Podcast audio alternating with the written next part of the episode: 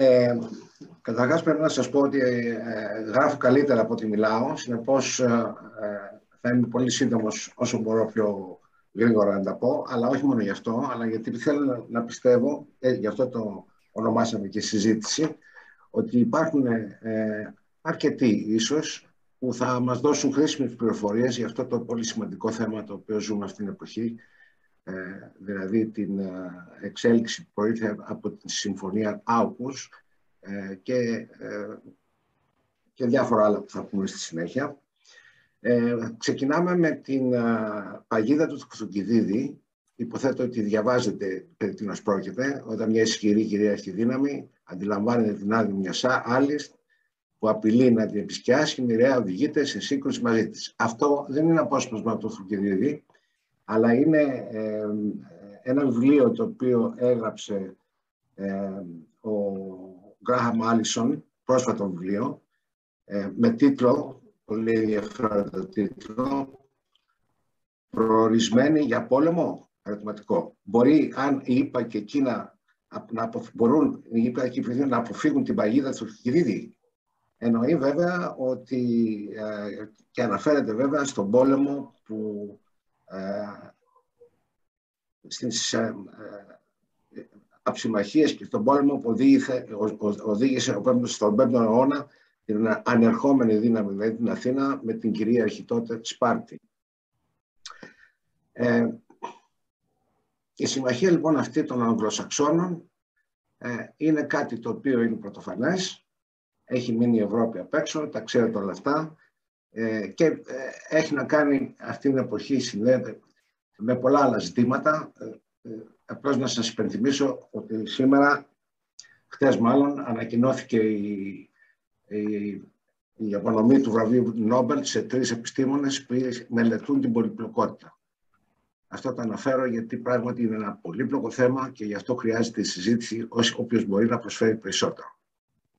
Συνεχίζουμε λοιπόν τι περιέχει η συμφωνία. Υπάρχουν δύο πράγματα που περιέχει. Το πρώτο είναι η προμήθεια, η προμήθεια των πυρηνοκίνητων υποβρυχίων ε, για την ε, Αυστραλία, το οποίο είναι και κατά κάποιο τρόπο μήλος της, της έρηδος, είναι το μεγαλύτερο πρόβλημα που υπάρχει ε, με αυτή τη συμφωνία, στην Αυστραλία. Είναι η πρώτη φορά που οι Ηνωμένες Πολιτείες διαπιστεύουν το ε, το πυρηνικό τους οπλοστάσιο εντός, εντός εισαγωγικών σε τρίτη χώρα με εξαίρεση τη Μεγάλη Βρετανία που τα είχε προμηθευτεί, είχε από άλλη τεχνολογία τότε πριν από αρκετά χρόνια πάλι από τις ΗΠΑ.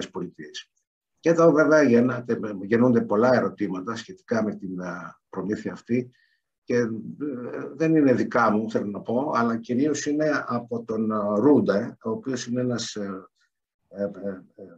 ο οποίος είναι ένας πρώην ε, πρωθυπουργός στην Καμπέρα, δηλαδή στην Αυστραλία, του Εργατικού Κόμματος, ο οποίος βάζει πολύ σημαντικά θέματα, δεν ξέρω αν είναι μαζί μας ο Παντελής Οικονόμου να μας τα εξηγήσει μετά, σχετικά με τη δυνατότητα που υπάρχουν για την υποστήριξη αυτών των ε, υποβρυχίων στην Αυστραλία, από άποψη επισκευών και συντήρησης, ή μήπως αυτά τα υποβρύχια είναι στάχτη μάτια και αυτά θα είναι μέρος του, του στόλου ε, των Ηνωμένων Πολιτειών αν πηγαίνουν στις Ηνωμένες Πολιτείες για τις επισκευές.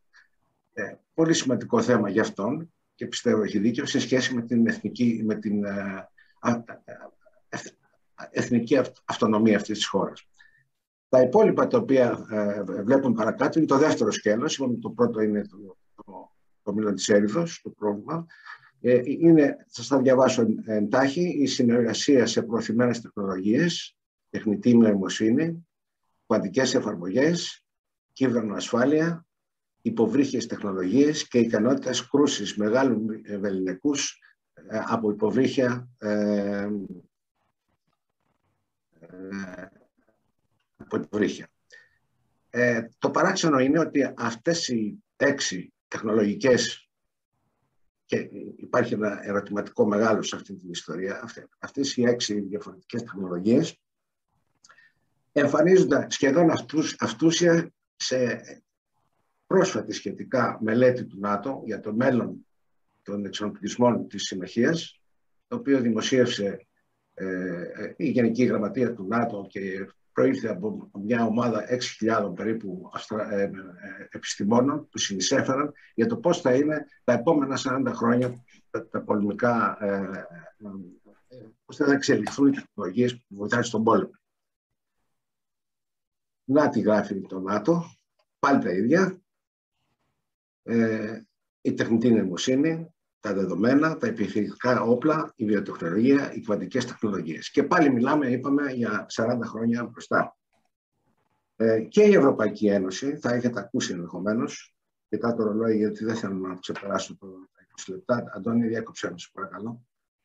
Ε, η, η, Ευρώπη είχε, είχε κάνει, ε, είχε, είχε δημιουργήσει μια ομάδα, μια ομάδα μέσα στην, ε, ε στην κοινότητα με τον τίτλο Mega Trends, οι μεγάλες στρατηγικές ε, ε, εξελίξεις στο θέμα της τεχνολογίας και των αναμυντικών τεχνολογιών. Εδώ και ένα χρόνο, υπό τον Σεύκοβιτς, συμμετέχουν όλα τα κράτη-μέλη. Ε, είναι η, και η Ελλάδα βεβαίως, η οποία έχει και δική της Γενική Γραμματεία παρά τον Πρωθυπουργό, ο οποίος επεξεργάζεται αυτές τις μακροχρόνιες στρατηγικές που πρέπει να αναπτύξει η χώρα, η Ευρώπη, βέβαια σε άλλο επίπεδο, αλλά πάντως έχει τα, ίδια ακριβώς σημεία όπως είδατε και με το προηγούμενο. Αυτό ε, βάζει ένα αριθματικό. Τι συμβαίνει εδώ; Δεν μπορώ να το απαντήσω. Ε, οι αντιδράσει βέβαια τις ξέρετε καλύτερα από μένα. Προήλθαν πρώτα πρώτα από την Κίνα. Μια μέρα, ε, δύο μέρες πριν, νομίζω, δύο ή τρεις μέρες πριν, ο πρόεδρος ε, ε, Biden με δική του πρωτοβουλία πήρε τηλέφωνο τον Xi Jinping ε, και ε, μιλήσαν για πρώτη φορά δύο πρόεδροι περίπου για μια ώρα. Τα ανακοινωθέντα που βγήκαν ήταν πολυβόλογα. Βασικά είπαν ότι θα κάνουν συζητήσαν όλα τα εκκρεμή θέματα, δεν ξέρουμε τι άλλο συζητήσαν. Πάντως, εν πάση περιπτώσει, τα εκκρεμή μεταξύ των δύο χωρών. Και το κυριότερο ζήτημα είναι ότι αποφασίσαν να τοποθετηθεί, να μπει ε, κόκκινο τηλέφωνο μεταξύ των δύο προέδρων, ώστε να έχουν άμεση επικοινωνία σε περίπτωση που υπάρχει κάποια αναταραχή ή κάποιο πρόβλημα. Λίγες μέρες μετά ήρθε ξαφνικά αυτή η ιστορία που συζητάμε μετά όπως. Στη Γαλλία δεν χρειάζεται να πούμε πολλά, τα, τα, τα ζούμε κάθε μέρα. Ε, μια πισόπλατη μαχαιριά του κυρίως ε, από την ε, πλευρά του, της Αμερικής και της, ε, ε, και της Αυστραλίας και της Αυστραλίας τα, τα ζούμε κάθε μέρα. Είδαμε και την εξέλιξή της με την ελληνική συμμαχία που, που έγινε και που συζητιέται. Ε, υπήρξαν και αρνητικές αντιδράσεις, όπως ε, από τη Νέα Ζηλανδία, πολύ έντονα αρνητικές αντιδράσεις. Ε, η Μαλαισία, η Ινδονησία και άλλες χώρες που θεωρούν ότι αυτό είναι μια πρόκληση στην Κίνα και δεν χρειάζεται αυτή η περιοχή να μετατραπεί σε, σε Ατλαντικό όπως είχε συμβεί με τους δύο προηγούμενους πολέμους. Στην Ευρώπη οι, οι, οι πολλοί ήταν σιωπηλοί ε, και λίγοι στο πλευρό της Γαλλίας ε, και έχω την εντύπωση ότι η Ευρώπη θα παίξει ρόλο καταναστικό, νομίζω και ελπίζω. Ε, ας δούμε κατά την άποψή μου ποιες είναι οι, ε, οι, οι λόγοι για, για, που επελέγει αυτή τη στιγμή η δημόσια εξαγγελία. Γιατί αυτή τη στιγμή ήταν πραγματικά κάτι ξαφνικό. Αποφασίστηκε, όπως είπαμε, λίγους μήνες πριν στην Ουαλία ε, με τον και αυτό έχει να κάνει με την πτώση της δημοτικότητας των ε, αρχόντων στις τρεις χώρες. Ε, ας πούμε, βλέπουμε στην Αυστραλία, με, Αντώνη εξήγησε αυτό τον ωραίο διάγραμμα που μας έκανες, πάρε το λόγο. Αντώνη, Παπακώστα, δεν ακούει, δεν πειράζει. Ε, βλέπουμε λοιπόν στην Αυστραλία με το κόκκινο είναι η άνοδος του εργατικού κόμματος και η πτώση του, του, η οποία είναι πολύ ραδέα από τη στιγμή που ανακοινώθηκε η συμφωνία. Στην Μεγάλη Βρετανία, ε, εδώ υπάρχει μια πτώση, υπήρχε μια πτώση ε, της δημοτικότητας σε σχέση με τους εργατικούς, η οποία όμως το τελευταίο διάστημα με καινούργιες, πιο καινούργιες ε, ε, δημοσκοπήσεις δείχνει να έχει αναστραφεί τελείως, να έχει αυξηθεί η δυσπιστία του κόσμου, η απαξίωση του κόσμου στο πρόσωπο του Πρωθυπουργού. Και στην Αμερική ε, επίσης έχουμε, ε, ε, σε πολύ λίγο διάστημα σχετικά ο Biden έχασε την, ε, την προσωπική επιρροή που έχει στο, στο ακροατήριο το εκλογικό και αυτό νομίζω μετράει, έχει ενδιαφέρον. Ένας άλλος λόγος που επελέγει αυτή τη στιγμή, κατά τη γνώμη μου, είναι το Αφγανιστάν. Ήταν η μεγάλη ήττα της Αμερικής, προηγουμένως ήταν της Ρωσίας. Συγγνώμη για λεπτά γιατί με παίρνει ο απόστασης. Έλα, Αντώνη. Ε, το κλείσε. Δεν ξέρω, δεν, δεν ακούγεται μάλλον, δεν ακούει, δεν ξέρω κάτι σημαίνει. Μ' ακούτε; Ναι. Ναι, σ' ακούμε, σ ακούμε, Αντώνη. Ακούμε, okay. ακούμε, ακούμε, ακούμε. Ίσως ο Παπακώστας έχει πρόβλημα με το ίντερνετ. Α, ε, Παντελή, μόλις αναφέρθηκα σε σένα για τα πυρηνικά, θα, ε, Παντελή Οικονόμου, έτσι.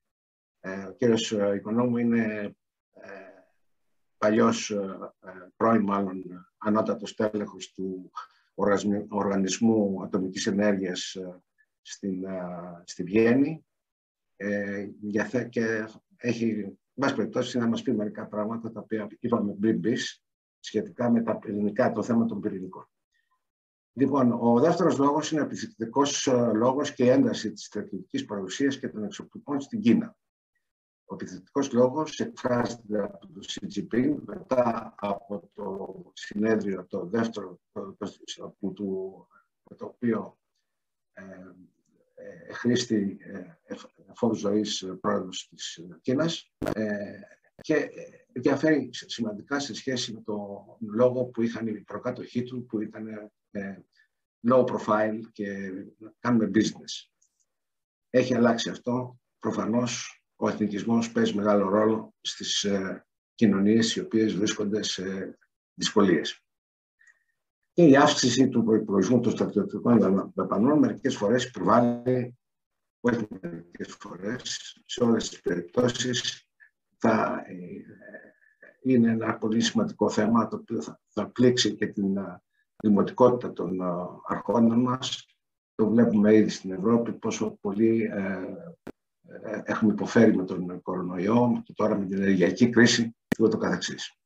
Για να δείτε, σε, σε, έχουμε αυτό το πίνακα, ε, με το οποίο δείχνει τους προπολογισμούς των δύο, ε, των δύο πλευρών, δηλαδή των Ηνωμένων Πολιτειών και της Κίνας, για το 2000, για τον προηγούμενο χρόνο.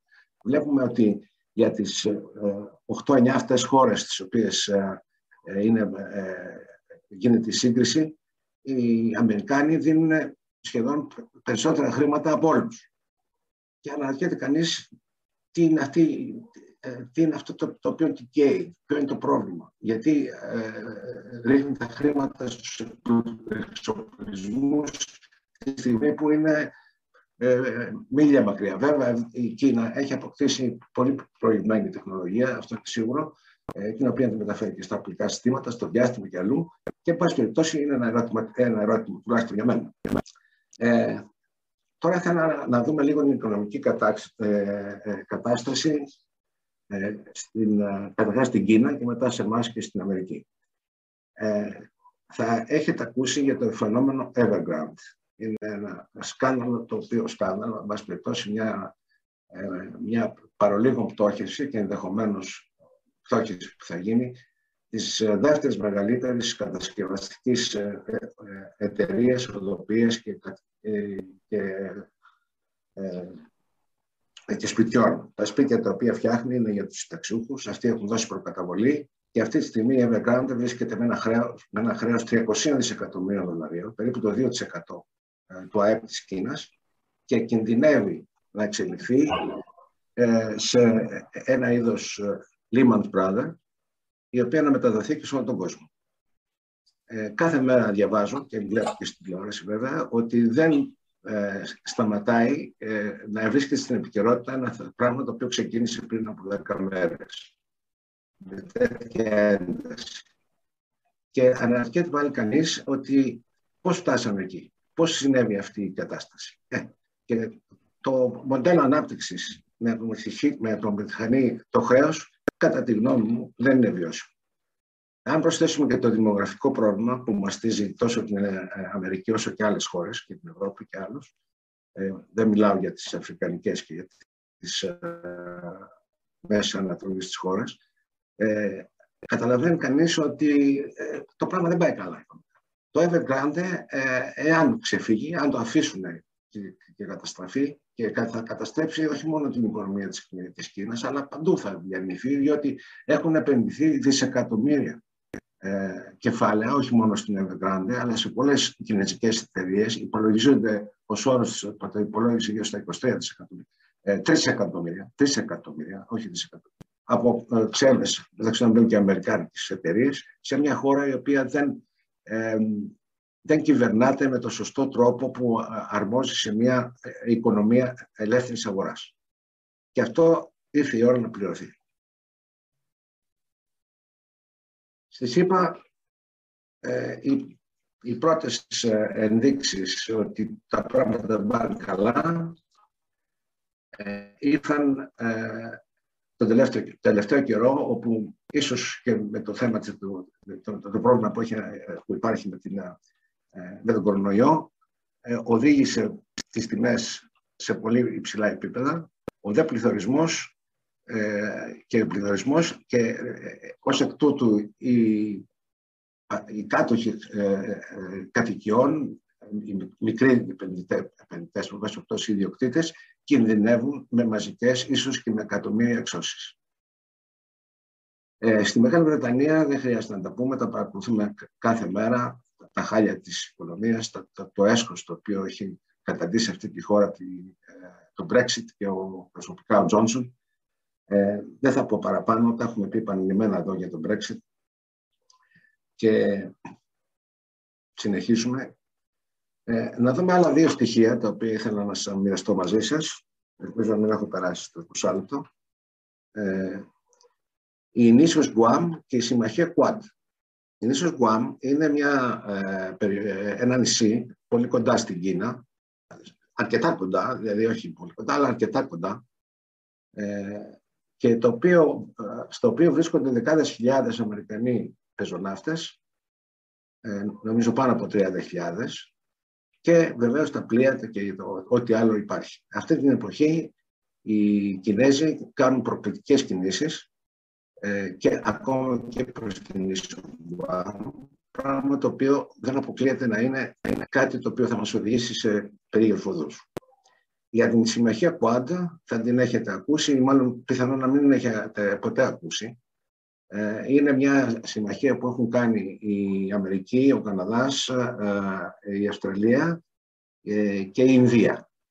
Υπήρχε μια συμφωνία μάλλον που πριν από 30 χρόνια ξεκίνησε, είχε περάσει σε, σε παρακμή, δεν έκανε δηλαδή και τίποτα στρατιωτικό, ωστόσο με την πρόθυμη υποστήριξη της Ινδίας, η οποία, η οποία είναι υπέρ του συμφώνου ΚΟΑΤ, των Αυστραλιών ε, άκους, του άκους, ε, τους κάλεσε ύστερα πολλά χρόνια ο Biden την επόμενη μέρα που έκανε την εξαγγελία για, τα, για την τριμερή, τριμερή, την τετραμερή αυτή συμμαχία, την επομένη και όλοι σκέφτονται ότι αυτό δεν είναι τυχαίο, ότι ενδεχομένως αυτό οδηγήσει ε, σε ένα είδος ΝΑΤΟ. Και σε αυτό δεν μπορούμε να δώσουμε απάντηση. Λοιπόν, νομίζω ότι πρέπει να σταματήσω και να πω ορισμένα συμπαράσματα προσωπικά. Οι εντάσεις αυξάνονται παντού. Ιστορικά τα, έχουμε ξαναδεί αυτά τα φαινόμενα. Ο εθνικισμός είναι το τελευταίο καταφύγιο διατήρηση στην εξουσία των ε, αυταρχικών και μη δημοκρατικών καθεστώτων. Η Ευρωπαϊκή Ένωση ε, έχει ανάγκη ουσιαστικής μεταρρύθμισης και πρέπει να διατηρήσει, κατά τη γνώμη μου, τις αποστάσεις από τους δύο, ε, από τους δύο αντιπάλους, την Κίνα και, την, ε, και τις Ηνωμένες Πολιτείες και να παίξει το ρόλο που έπαιζε για πάντα η κυρία Μέρκελ. Δηλαδή, του ισορροπιστή. Παρά το γεγονός ότι για πολλούς λόγους είχε και ειδικά η Γερμανία είχε πολλούς λόγους να, να βρεθεί στο άλλο στρατόπεδο της, ναι, της, ε, των, των αντιπάλων της, ε, της Κίνας μέχρι τέλους. Όπως παραδείγματος χάρη η ιστορία Κούκα. Κάποια από εσάς την έχετε ακούσει. Είναι παλιά ιστορία, δεν, δεν έχουμε χρόνο να την φταθούμε.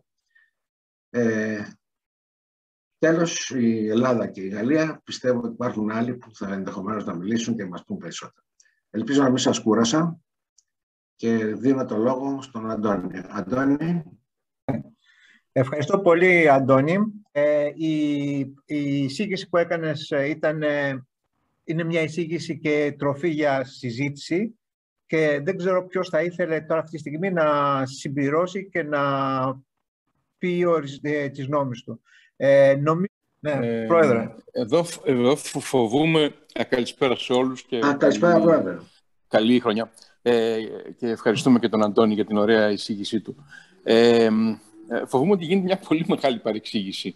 Ότι η Αμερική φύγεται στρατηγικά από την συζήτηση για την ευρωπαϊκή αμυντική αυτονομία ή από τη συζήτηση για τον ευρωπαϊκό στρατό. Δεν είναι καθόλου έτσι κάτι γνώμη μου. Ε, αντιθέτως, οι Ηνωμένες Πολιτείες καλούν την Ευρώπη να χειραφετηθεί και να αναλάβει το κόστος, το κόστος το οικονομικό και το κόστος σε κίνδυνο ζωών για την ασφάλειά της. Ε, δηλώνει ότι θέλει να ανασυστήσει τη Δύση σε μια, ως στρατηγική οντότητα σε μια διαφορετική βάση. Ε, θέλει να αποχωρήσει από πολλές περιοχές και να εστιαστεί στον ειρηνικό. Ε, θεωρεί ότι το πρώτο μέτωπό της είναι η Κίνα. Θέλει να βρει μια συμπληρωματική σχέση με τη Ρωσία, την οποία δεν θεωρεί ισοδύναμο κίνδυνο, ε, θεωρεί ότι μπορεί να υπάρχουν ε, πολλά κοινά πεδία, πεδία συνεργασίας, όπως τώρα ε, η συζήτηση για την εγκατάσταση αμερικανικών δυνάμεων σε ρωσικές βάσεις σε σχέση με τις τρομοκρατικές απειλές που μπορεί να εκτοξευθούν από τους Ταλιμπάν στο Αφγανιστάν, γιατί τώρα η διεθνής τρομοκρατία έχει αποκτήσει μια εδαφική βάση, ένα κράτος ανεξαρτήτως από την, από την, ανεξαρτήτως της διεθνούς αναγνώρισής του, και θα ήταν ευτυχής ε, η αμερικανική πολιτική εάν δεν κατέβαλε το 75% των συνολικών δαπανών λειτουργίας του ΝΑΤΟ. Γιατί αυτή τη στιγμή ε, οι σχέση στο ΝΑΤΟ είναι 75% οι Ηνωμένες Πολιτείες και 25% οι υπόλοιποι, δηλαδή οι ευρωπαϊκές δυνάμεις και ο Καναδάς. Ε, υπό την έννοια αυτή, όλες αυτές οι συζητήσεις περί του, της ευρωπαϊκής πλατφόρμας, ας το πούμε, της αμυντικής που θα υποκαταστεί στο ΝΑΤΟ, είναι, θα έλεγα, εκτός ε, θέματος. Δηλαδή, αυτά, οι Ηνωμένες Πολιτείες σου λένε, επί έναν αιώνα, η ευρωπαϊκή ασφάλεια ήταν ευρωαμερικανική υπόθεση, με την Αμερική να σηκώνει το κύριο βάρος από τα, από τα τέλη του Πρώτου Παγκοσμίου Πολέμου μέχρι σήμερα, τώρα θα κάνουμε μία ανακατανομή αυτού του κόστους και αυτού του βάρους. Ε, αυτό σημαίνει πάρα πολλά για τις κοινωνίες, σημαίνει πάρα πολλά για την αντίληψή μας για το τι σημαίνει κίνδυνος, τι σημαίνει θάνατος, τι σημαίνει στρατιωτική υπηρεσία, τι σημαίνει ε, επιχειρήσεις εκτός ε, Ευρώπης και ούτω καθεξής. Και αυτό για μας σημαίνει και ποιος είναι ο ρόλος της Τουρκίας, η οποία ε, αγωνίζεται να καλύψει το στρατηγικό κενό και των Ηνωμένων Πολιτειών και τις, το στρατηγικό και στρατιωτικό κενό σε πολλές περιοχές των Ηνωμένων Πολιτειών και της Ευρώπης. Ε, άρα λοιπόν αυτό που μας λέει ο Biden με άγαρμο τρόπο είναι η αλήθεια ε, με το Αφγανιστάν και με το Άουγκους είναι ότι εμείς θέλουμε μια δύση με τους δικούς μας όρους ε, αυτές είναι οι προτεραιότητές μας εσείς έχετε τώρα ένα πολύ μεγάλο πεδίο το οποίο σας ανοίγω και καλύψω το πεδίο αυτό αναλαμβάνοντας τον κίνδυνο και την ευθύνη. Ε, η Ευρώπη δεν είναι έτοιμη να αντιμετωπίσει τέτοιου είδους ζητήματα ε, έχει πολύ μικρότερα ζητήματα. Ε, παράδειγμα, η Γερμανία ε, κλιπαρούσε την Αμερικανική έγκριση για το Nord Stream 2 σε σχέση με τη Ρωσία. Δεν έχει ταυτότητα καθαρά δυτική. Δεν την εκλαμβάνουν οι Ηνωμένες Πολιτείες ως μια γνήσια και αξιόπιστη δυτική δύναμη. Πάντα έχει ένα σύμπλεγμα ε, ενοχής από την άποψη αυτή. Η Γαλλία, όπως ξέρετε, ε, έχει ένα αντίστοιχο ενδεχομένο σύμπλεγμα από τότε που ο Ρούσβελτ δεν ήθελε τον γκολ καθόλου και μόνο με τη μεσολάβηση του Τσόρτσιλ ε, έμπαινε στο τραπέζι των ε, νικητριών ε, δυνάμεων. Η Γαλλία επίσης, όπως έχουμε πει και άλλη φορά εδώ στο κύκλο μας, δεν έχει ποτέ συνεισφέρει το πυρηνικό της οπλοστάσιο στο προστάσιο του ΝΑΤΟ. Μετά την επιστροφή στο στρατιωτικό σκέλος, πυρηνικά δεν επανήλθε στον σχεδιασμό του ΝΑΤΟ. το μόνο ευρωπαϊκό πυρηνικό οπλοστάσιο που μετέχει στο ΝΑΤΟ ως δύναμη αποτροπής είναι το Βρετανικό. Και αυτό έχει πολύ μεγάλη σημασία για χώρες όπως είναι η Πολωνία ή οι Βαλτικές χώρες. Αλλά και για χώρες όπως είναι η Ουκρανία. Δεν μπορεί η Ευρώπη λοιπόν να ξεφύγει από τα μεγάλα διλήμματα. Τώρα, η συζήτηση στις ΗΠΑ, από ό,τι βλέπω, ε, είναι αν η Κίνα είναι όντως υπερδύναμη. Ε, θεωρούν ότι υπάρχει ένα μικρό παράθυρο ευκαιρίας πριν καταστεί πραγματικά υπερδύναμη. Δεν θεωρούν ότι είναι υπερδύναμη με την έννοια της στρατιωτικής υπερδύναμης που εξάγει υπηρεσίες ασφάλειας σε τρίτες χώρες. Έτσι ορίζουν την υπερδύναμη. Οπότε ε, θεωρούν ότι επιγόντως πρέπει τώρα να αντιδράσουν.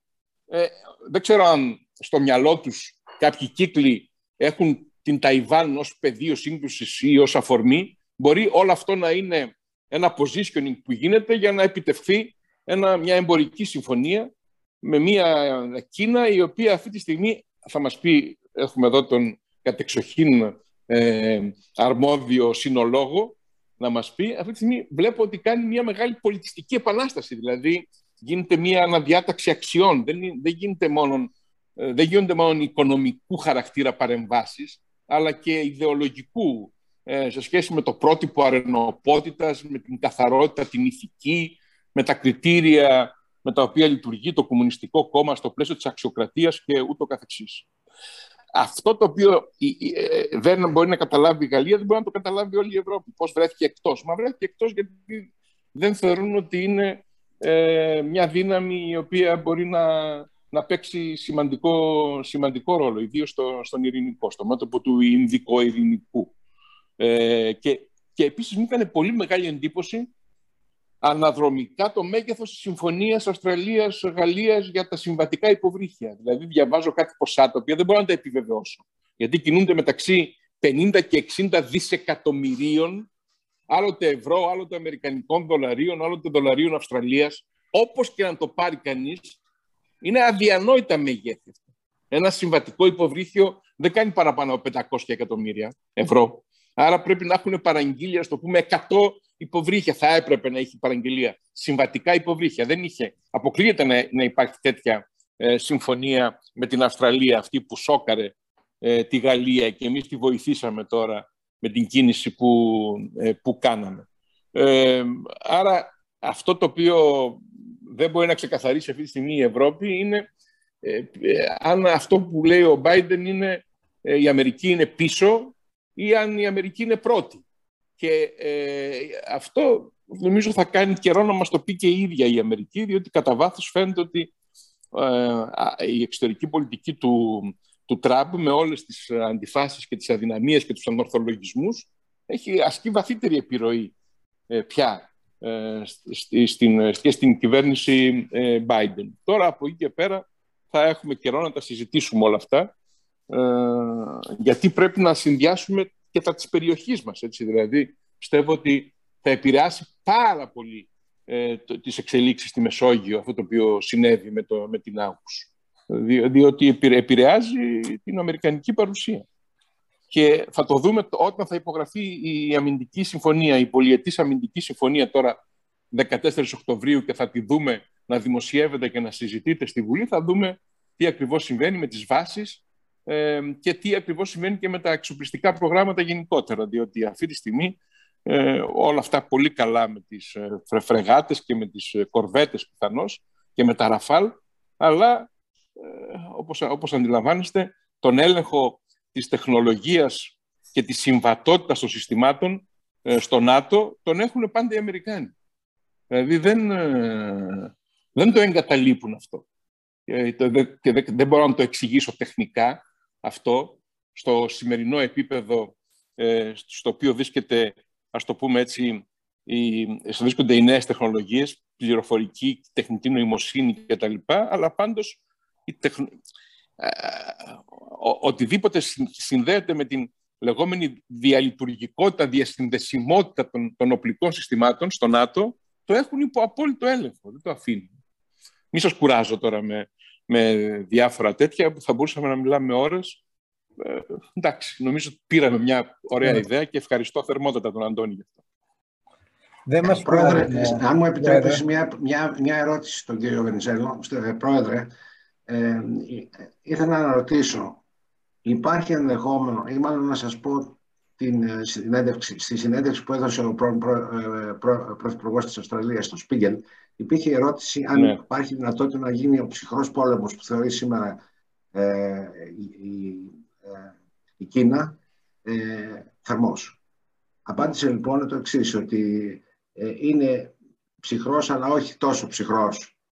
Αλλά ναι. όμως μπορεί να συμβεί αυτό που συνέβη στις 14 στην Ευρώπη. Ένα ατύχημα. Ναι. ναι. Ε, Για το θα, θα, θα, έλεγα ότι εξίσου σημαντική ήταν και η παρέμβαση που έκανε ο Σόρος ε, με, για, για, την επένδυση της BlackRock στην, στην Κίνα που, που εκφράζει ε, ένα, ένα μείγμα ε, αντιλήψεων και στερεοτύπων που είναι αμερικανο-ανατολικοευρωπαϊκό. Αμερικανο-ανατολικοευρωπαϊκό. Και σου λέει όχι, είναι τεράστιο λάθος, εγκληματείτε εις βάρος των μετόχων σας και εις βάρος της δημοκρατίας, επενδύοντας στην ε, Κίνα. Άρα ε, μπορεί πράγματι ο πόλεμος να αποκτήσει χαρακτηριστικά ιδεολογικά, αξιακά και εκεί να, πάψουν να, να, να, πάψουν να λειτουργούν ε, ας το πούμε, τα, τα φρένα του ορθολογισμού στις, ε, στις διεθνείς σχέσεις.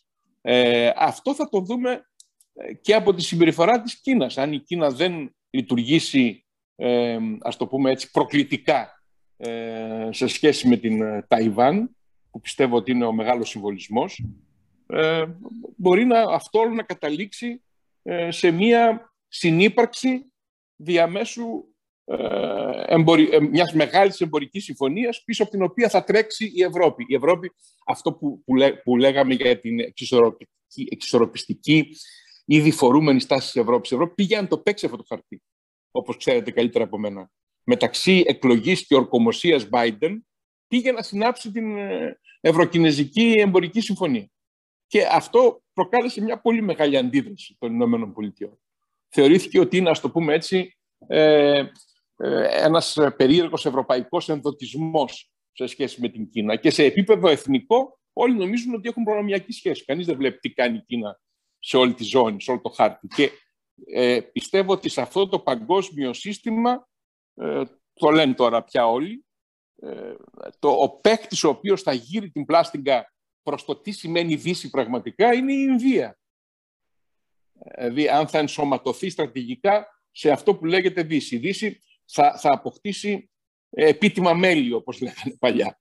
Ε, και ε, το βασικός παίκτης από την όψη αυτή θα είναι η Ινδία, λόγω γεωγραφικής θέσης, λόγω πληθυσμιακού όγκου, η πρώτη, η πρώτη χώρα στο, στον κόσμο, δημογραφικά, λόγω αγγλοφωνίας, λόγω ικανότητας να κινείται στις νέες τεχνολογίες, λόγω, λόγο, λόγο, λόγο. Και, ε, και, λόγω του, και λόγω του potential και λόγω της πυρηνικής, ας το πούμε, και, αλλά βεβαίως τώρα καλούνται να εξηγήσουν, εδώ έχουμε από ό,τι αντιλαμβάνομαι τον κατεξοχήν ειδικό, τον κύριο οικονόμου, καλούνται να εξηγήσουν ε, αν κάνουν proliferation με το, με το, με το με τα, πυρηνικά, με τα πυρηνικά υποβρύχια, ας το πούμε έτσι. Δεν τους απασχολεί ότι μπορεί η Τουρκία με τρία πυρηνικά εργοστάσια, ας το πούμε έτσι, να αποκτήσει εν δυνάμει ε, τις προϋποθέσεις ε, να παίξει ένα παιχνίδι, ένα σχεδόν παιχνίδι, ε, στο πεδίο αυτό. Σου απασχολεί το θέμα των πυρηνικών υποβρυχίων. Ε, εντάξει, το ψηλα, ψηλαφιτά, δεν θεωρώ ότι έχουμε καθαρή εικόνα. Οι πληροφορίες μας είναι δημόσιες, από δημόσιες πηγές, από ανοιχτές πηγές. Ε, εντάξει, δεν νομίζω ότι, ότι μπορούμε να πάμε σε μεγαλύτερο βάθος. Παρακινδυνευμένα θα ήταν τα συμπεράσματά μας, αλλά να είμαστε ψηλιασμένοι. Πιστεύω ότι είμαστε αρκετά τώρα. Από εκεί και πέρα βλέπουμε. Μάλιστα. Ευχαριστώ. Ευχαριστούμε, Πρόεδρε, για την παρέμβασή σου. Εγώ, εγώ ευχαριστώ. Εγώ ευχαριστώ. Ευχαριστούμε, Πρόεδρε. Ε, οπότε, ο, ο λόγος πάει ε, φυσιολογικά στον κύριο Οικονόμου, ο οποίος ε, θα συμπληρώσει το, το puzzle, ε, αν μπορούμε να πούμε ότι μπορούμε να συμπληρώσουμε αυτό το puzzle.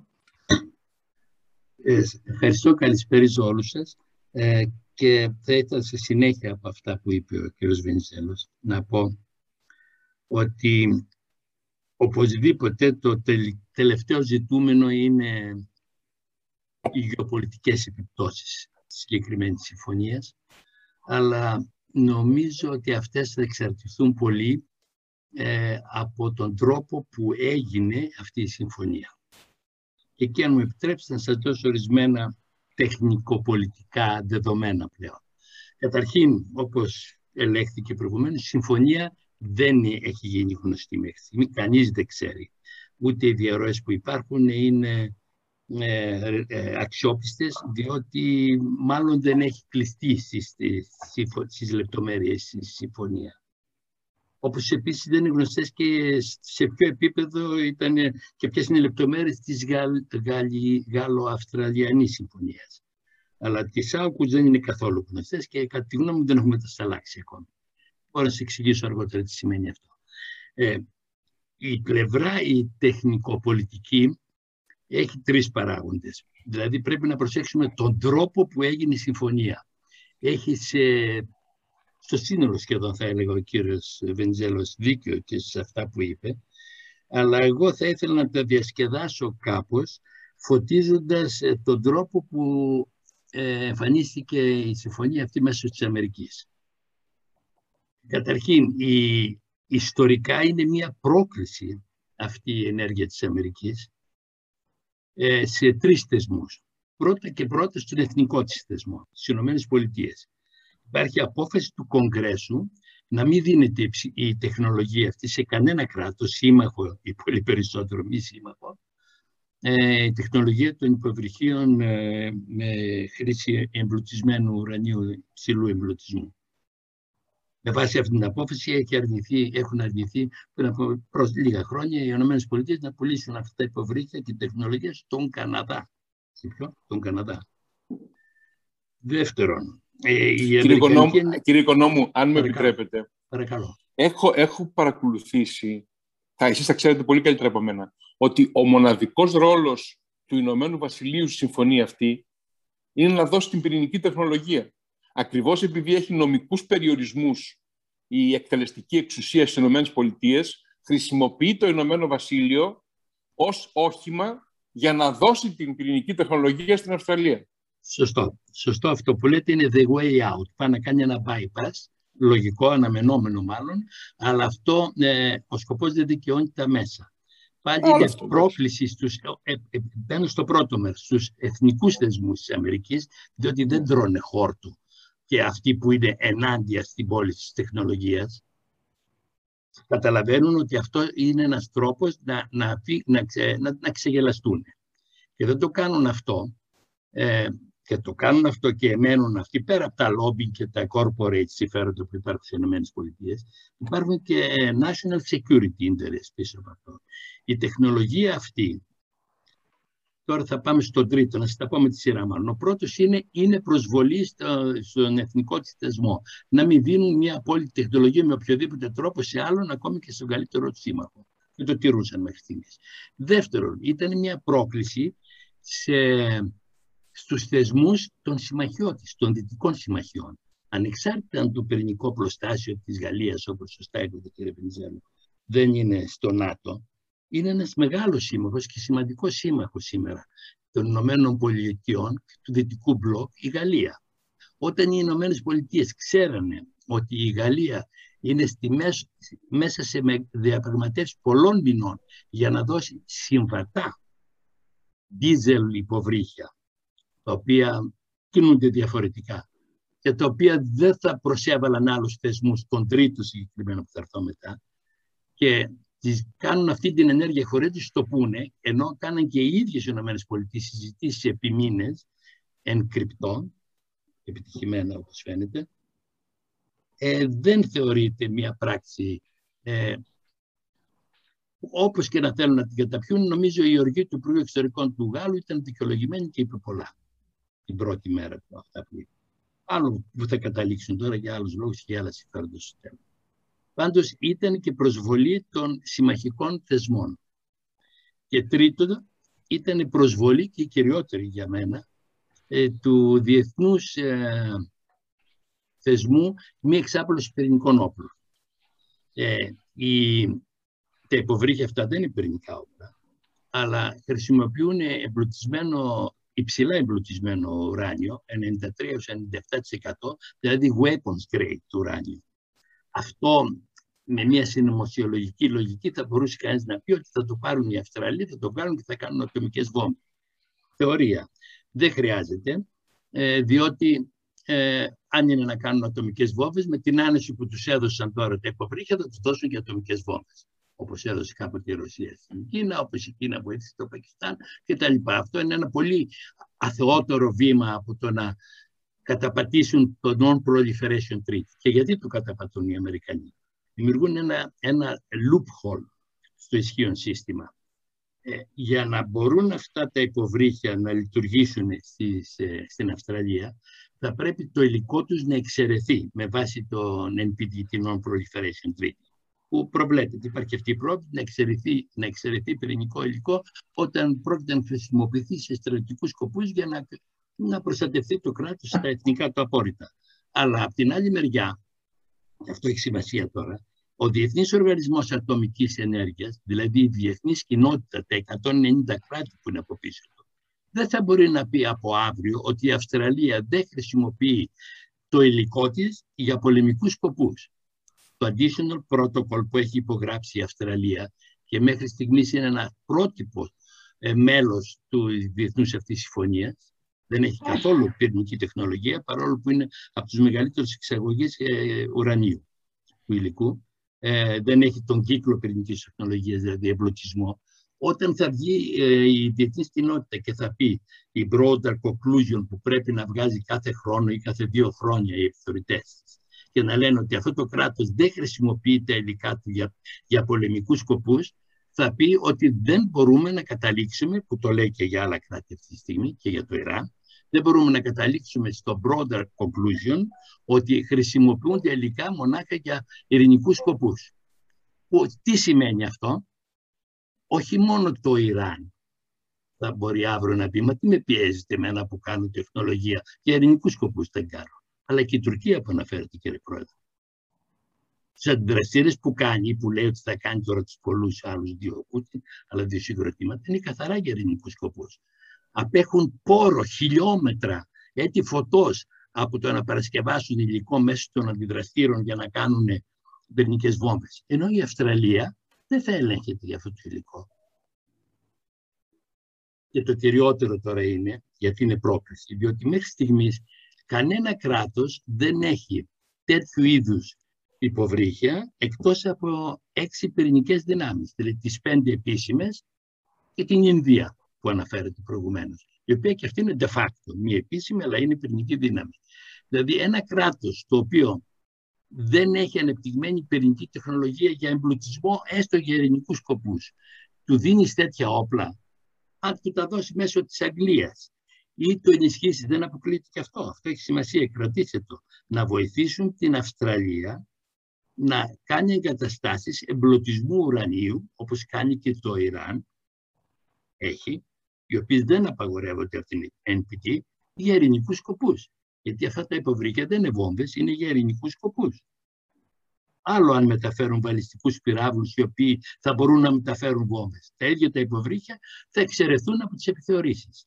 Δηλαδή υπάρχει μια προσβολή κατάφορη, μια λαζονική συμπεριφορά της Αμερικής προς το ίδιο της το κράτος, τους πολίτες της και τη νομοθεσία της, προς τους καλύτερους συμμάχους της και προς το διεθνές ε, καθεστώς, μια εξάπλωση πυρηνικών όπλων. Αυτό δεν μπορεί να περάσει χωρίς επιπτώσεις γεωπολιτικές. Τουρκία, Σαουδική Αραβία, και αλλά εγώ σας λέω άλλες, πολύ πιο κοντινά. Στροφή κατσαβιδιού απέχει η Ιαπωνία από κατασκευή πυρηνικής βόμβας. Έχει και τα υλικά και τα έχει όλα.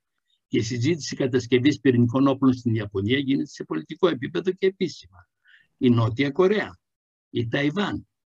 Λοιπόν, αυτό που κάνει η Αμερική, ε, εγώ τώρα για να κλείσω, με συγχωρείτε πολύ λόγισα, ε, αυτά που λέω θα γυρίσω πάλι σε αυτό που είπε ο αγαπητός Τρεφίλης στην αρχή, στην παγίδα του Θουκυδίδη. η οποία δεν ψηλιάζονται τώρα οι Αμερικανοί ότι είναι η νέα Αθήνα, όπως είπαν οι Σπαρτιάτες και ξεκίνησε ο Πελοποννησιακός πόλεμος, παγίδα του Φουντιλίδη, αλλά το έχει πει ο Μπρεζίνσκι από το 2004 με τον Κίσιγκερ. Ότι αν η Αμερική χάσει την πρωτοκαθεδρία, την παγκόσμια, θα είναι οι συνέπειες τραγικές για, για τον πλανήτη, έχει πει ο Μπρεζίνσκι. Από το 2004 το budget του, του Πενταγώνου της Αμερικής έχει πάρει στροφή για να επενδύονται τα χρήματα και να αξιοποιούνται προς τον ειρηνικό, προς την Ανατολή για αντιμετώπιση της Κίνας. Και να τελειώσω με κάτι που είναι προσωπική μου εμπειρία. Παρατηρώ μέσα στον Διεθνή Οργανισμό την Κίνα τα τελευταία δύο χρόνια, το Διοικητικό Συμβούλιο συγκεκριμένα, που τρίζει τα δόντια. Δεν είναι η Κίνα που ήξερε η παγκόσμια κοινότητα μέχρι πριν δύο χρόνια. Τώρα έχει ημερώσει η Ευρώπη, η Ρωσία, συγγνώμη, έχει συμφωνεί η Ρωσία σε πολλά, ίσως σας φανεί παράξενο, αλλά θα φαίνεται μέρα με την ημέρα αυτό που σας λέω, με την Ευρώπη σε πάρα πολλά, αρχίζει και διαμορφώνεται μια ευρωασιατική γεωπολιτική στρατηγική και η Κίνα επειδή πιέζεται ακριβώς λόγω της παγίδας του Θουκυδίδη από την Αμερική με αυτόν τον τρόπο, έχει αρχίσει να εξαγριώνεται πρακτικά, οικονομικά, πολιτικά, στρατιωτικά και συγχρόνως να αδυνατεί από την άλλη μεριά η Δύση με τις συμμαχίες της για τους λόγους που προανέφερα. Σας ευχαριστώ. Ε, Παντελή, ε, ε, μισό λεπτό. Παντελή, μια ερώτηση σχετικά με το Ιράν. Ε, τι γίνεται με τις α, συνομιλίες που διακόπηκαν στην παλιά μας πατρίδα, στη Βιέννη; Αυτές τις μέρες, αυτό που σας είπα τελευταία, η Ρωσία και η Ευρώπη εκεί να βαστάει μια ουδέτερη θέση σε αυτό. Ουδέτερη όχι, και αυτή λέει το Ιράν να, μην, να συμβιβαστεί και να, και να ξαναερθεί η συμφωνία, λέει, να ισχύει. Αλλά πιέζουν την Αμερική όλοι. Διότι αυτός ο οποίος δεν μπορεί να κυρώσει σήμερα τις υποσχέσεις του είναι ο Biden. Και αυτός ο οποίος θα πρέπει να κάνει το επόμενο βήμα είναι οι Ηνωμένες Πολιτείες. Οι Ιρανοί παίζουν πάρα πολύ ωραία το παιχνίδι. Οι Ιρανοί δεν είναι Ιράκ, δεν είναι Άραβες. Έχουν ανεπτυγμένη διπλωματία έχουν γερούς επιστήμονες και μην ξεχνάτε, υπέγραψε πριν λίγους μήνες μια μεγάλη συμφωνία 400 δισεκατομμύρια δολάρια για 25 χρόνια με την Κίνα. Μια επίσης μεγάλη, δύο επίσης μεγάλες συμφωνίες, ίσως ο κ. Βενιζέλος να το ξέρει, έχει υπογράψει εδώ και μερικά χρόνια και η Τουρκία με την Κίνα, των οποίων οι λεπτομέρειες δεν είναι γνωστές σε βαριά βιομηχανία. Λοιπόν, το Ιράν λέει εάν δεν γυρίσει η Αμερική για να γυρίσουμε στη συμφωνία πλήρως και να αφήσουμε τους επιθεωρητέ να ε, κάνουν τον έλεγχο πλήρως, όπως προέβλεπε η συμφωνία, να άρει την απαγόρευση, την εφαρμογή των κυρώσεων ε, οι Ηνωμένες Πολιτείες, η Αμερική. Το οποίο η Αμερική δεν το κάνει, γυρίζει και λέει θα, να, να, να αρχίσετε να εφαρμόζετε εσείς, δηλαδή να μην παράγετε ε, ε, εμπλουτισμένο ουράνιο. ουράνιο. Αφού δεν ισχύει η συμφωνία και βάσει της NPT δεν απαγορεύεται να παράγουν ουράνιο. Δηλαδή, εγώ νομίζω ότι το μπαλάκι είναι με τις Ηνωμένες Πολιτείες και ε, διαβλέπω έναν... Πέρα η αλαζονία πρέπει να έχει έναν λόγο, νομίζω έναν πανικό. Αλλά είμαι πολύ μικρός για να το πω αυτό, αλλά εγώ αυτό βλέπω μέχρι εκεί. Μάλιστα. Ευχαριστούμε πάρα πολύ, κύριε Οικονόμου. Ε, συμπληρώσατε το, νομίζω, το, τόσο το περίγραμμα ε, της ε, συμφωνίας αυτής. Χωρίσουμε, νομίζω ότι ο Κίμωνας έχει ζητήσει το λόγο. Δεν ξέρω αν ο Αλέκος ο κριτικός θέλει να παρέμβει, που είχε ζητήσει το λόγο, καθώς και ο Γιάννης ο Τριφίλης, ο άλλος Τριφίλης. Ε, Κίμωνα, αν θέλεις να παρέμβεις ε, ο, ο κύριος Κρητικός είχε προηγηθεί. Ναι, αλλά δεν το βλέπω να... Ε, Εντάξει. Πάρε το λόγο και το βλέπουμε με τον... Ναι. Ε, θέλω να ξαναγυρίσω στο βασικό θέμα της εισήγησης για την Συμφωνία Άουκους. Ε, και υπόθηκαν ε, αρκετά ενδιαφέροντα πράγματα για τις ε, επιπτώσεις της και για τη συμπεριφορά ορισμένων κτλ. Εγώ θα ήθελα να ρωτήσω κάτι σε σχέση με τις αιτίες οι οποίες την προκάλεσαν. Ε, έχει συζητηθεί και ίσως κάποιοι από εσάς ξέρετε καλύτερα, ότι ένας από τους βασικούς παράγοντες που προκάλεσε αυτή την ε, τριμερή συμμαχία ε, είναι η, η Φορμόζα, η Ταϊβάν που λέμε σήμερα, ε, η οποία, όπως ξέρουμε, δεν είναι αυτόνομο κράτος, διότι η Κίνα πάντα την διεκδικεί ως ένα μέρος της, το οποίο έχει αποκοπεί και πρέπει κάποια στιγμή να ξανανωθεί μαζί της. Ε, επίσης, είναι γνωστό ότι στην Ταϊβάν ε, υπάρχει ένα πολύ σημαντικό κομμάτι της παγκόσμιας βιομηχανίας υψηλής τεχνολογίας, ιδιαίτερα κατασκευής σημειαγωγών, που είναι απολύτως απαραίτητη για όλες τις σύγχρονες εφαρμογές της τεχνικής νοημοσύνης κτλ. Ε, με αυτό το δεδομένο, θέλω να κάνω δύο ερωτήσεις στον Αντώνη Τριφίλη και σε όποιον από τους συνομιλητές ε, θα μπορούσε ίσως να ε, ξέρει να απαντήσει. Το ένα είναι, η πρώτη είναι, άραγε για την Κίνα είναι τόσο σημαντικό το θέμα της Ταϊβάν ε, κυρίως από πλευράς εθνικής ολοκλήρωσης της Κίνας, ε, ώστε θα ήταν διατεθειμένη να προχωρήσει σε πόλεμο ε, κατά της Ταϊβάν. Θυμάμαι όταν ήμουν παιδί, ε, λέγανε ότι τα κινέζικα κανόνια είναι στραμμένα και ε, έτοιμα να βομβαρδίσουν την Ταϊβάν. Έχουν περάσει από τότε δεκαετίες. Το πρόβλημα δεν έχει λυθεί. Ε, φαίνεται όμως ότι αναζωπυρώνεται. Άρα, ερώτηση, είναι πράγματι τόσο σημαντικό για την Κίνα ώστε θα έφτανε σε πόλεμο; Και δεύτερη ερώτηση είναι, είναι διατεθειμένες οι Ηνωμένες Πολιτείες μαζί τώρα και με τους ε, νέους συμμάχους ε, σε πυρηνικά υποβρύχια στην Αυστραλία ε, είναι διατεθειμένες να υπερασπίσουν την Ταϊβάν τόσο αποφασιστικά ώστε και αυτές να φτάσουν σε πόλεμο σε περίπτωση που η Κίνα τολμήσει ε, μία επίθεση.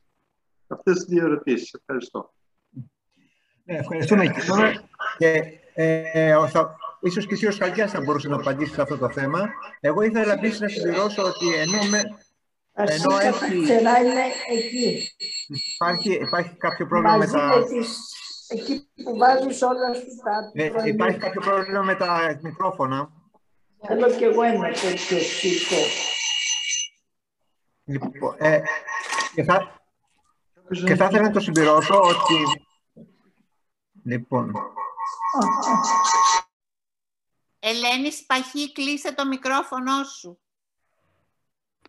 Λοιπόν, ε, θα ήθελα να συμπληρώσω ε, όσον αφορά την ευαισθησία της Κίνας για τη Φορμόζα, ότι ιστορικά, και εκεί θα ήθελα ο κ. Φαλκιάς να το επιβεβαιώσει όχι, η Κίνα δεν είχε κάνει ποτέ υπεραλιστικό πόλεμο. Δηλαδή, έχει κάνει αμυντικούς πολέμους σε σχέση με την Ιαπωνία και τις άλλες χώρες ε, και τα, και τα, και τα άλλα, άλλα έθνη τα οποία πήγανε στην Κίνα, αλλά η Κίνα δεν έφυγε ποτέ από την Κίνα για να επιτεθεί σε άλλες χώρες, νομίζω. Δηλαδή υπάρχει μια ιδιαιτερότητα ε, όσον αφορά τη, την Κίνα σαν ε, υπεραλιστική δύναμη.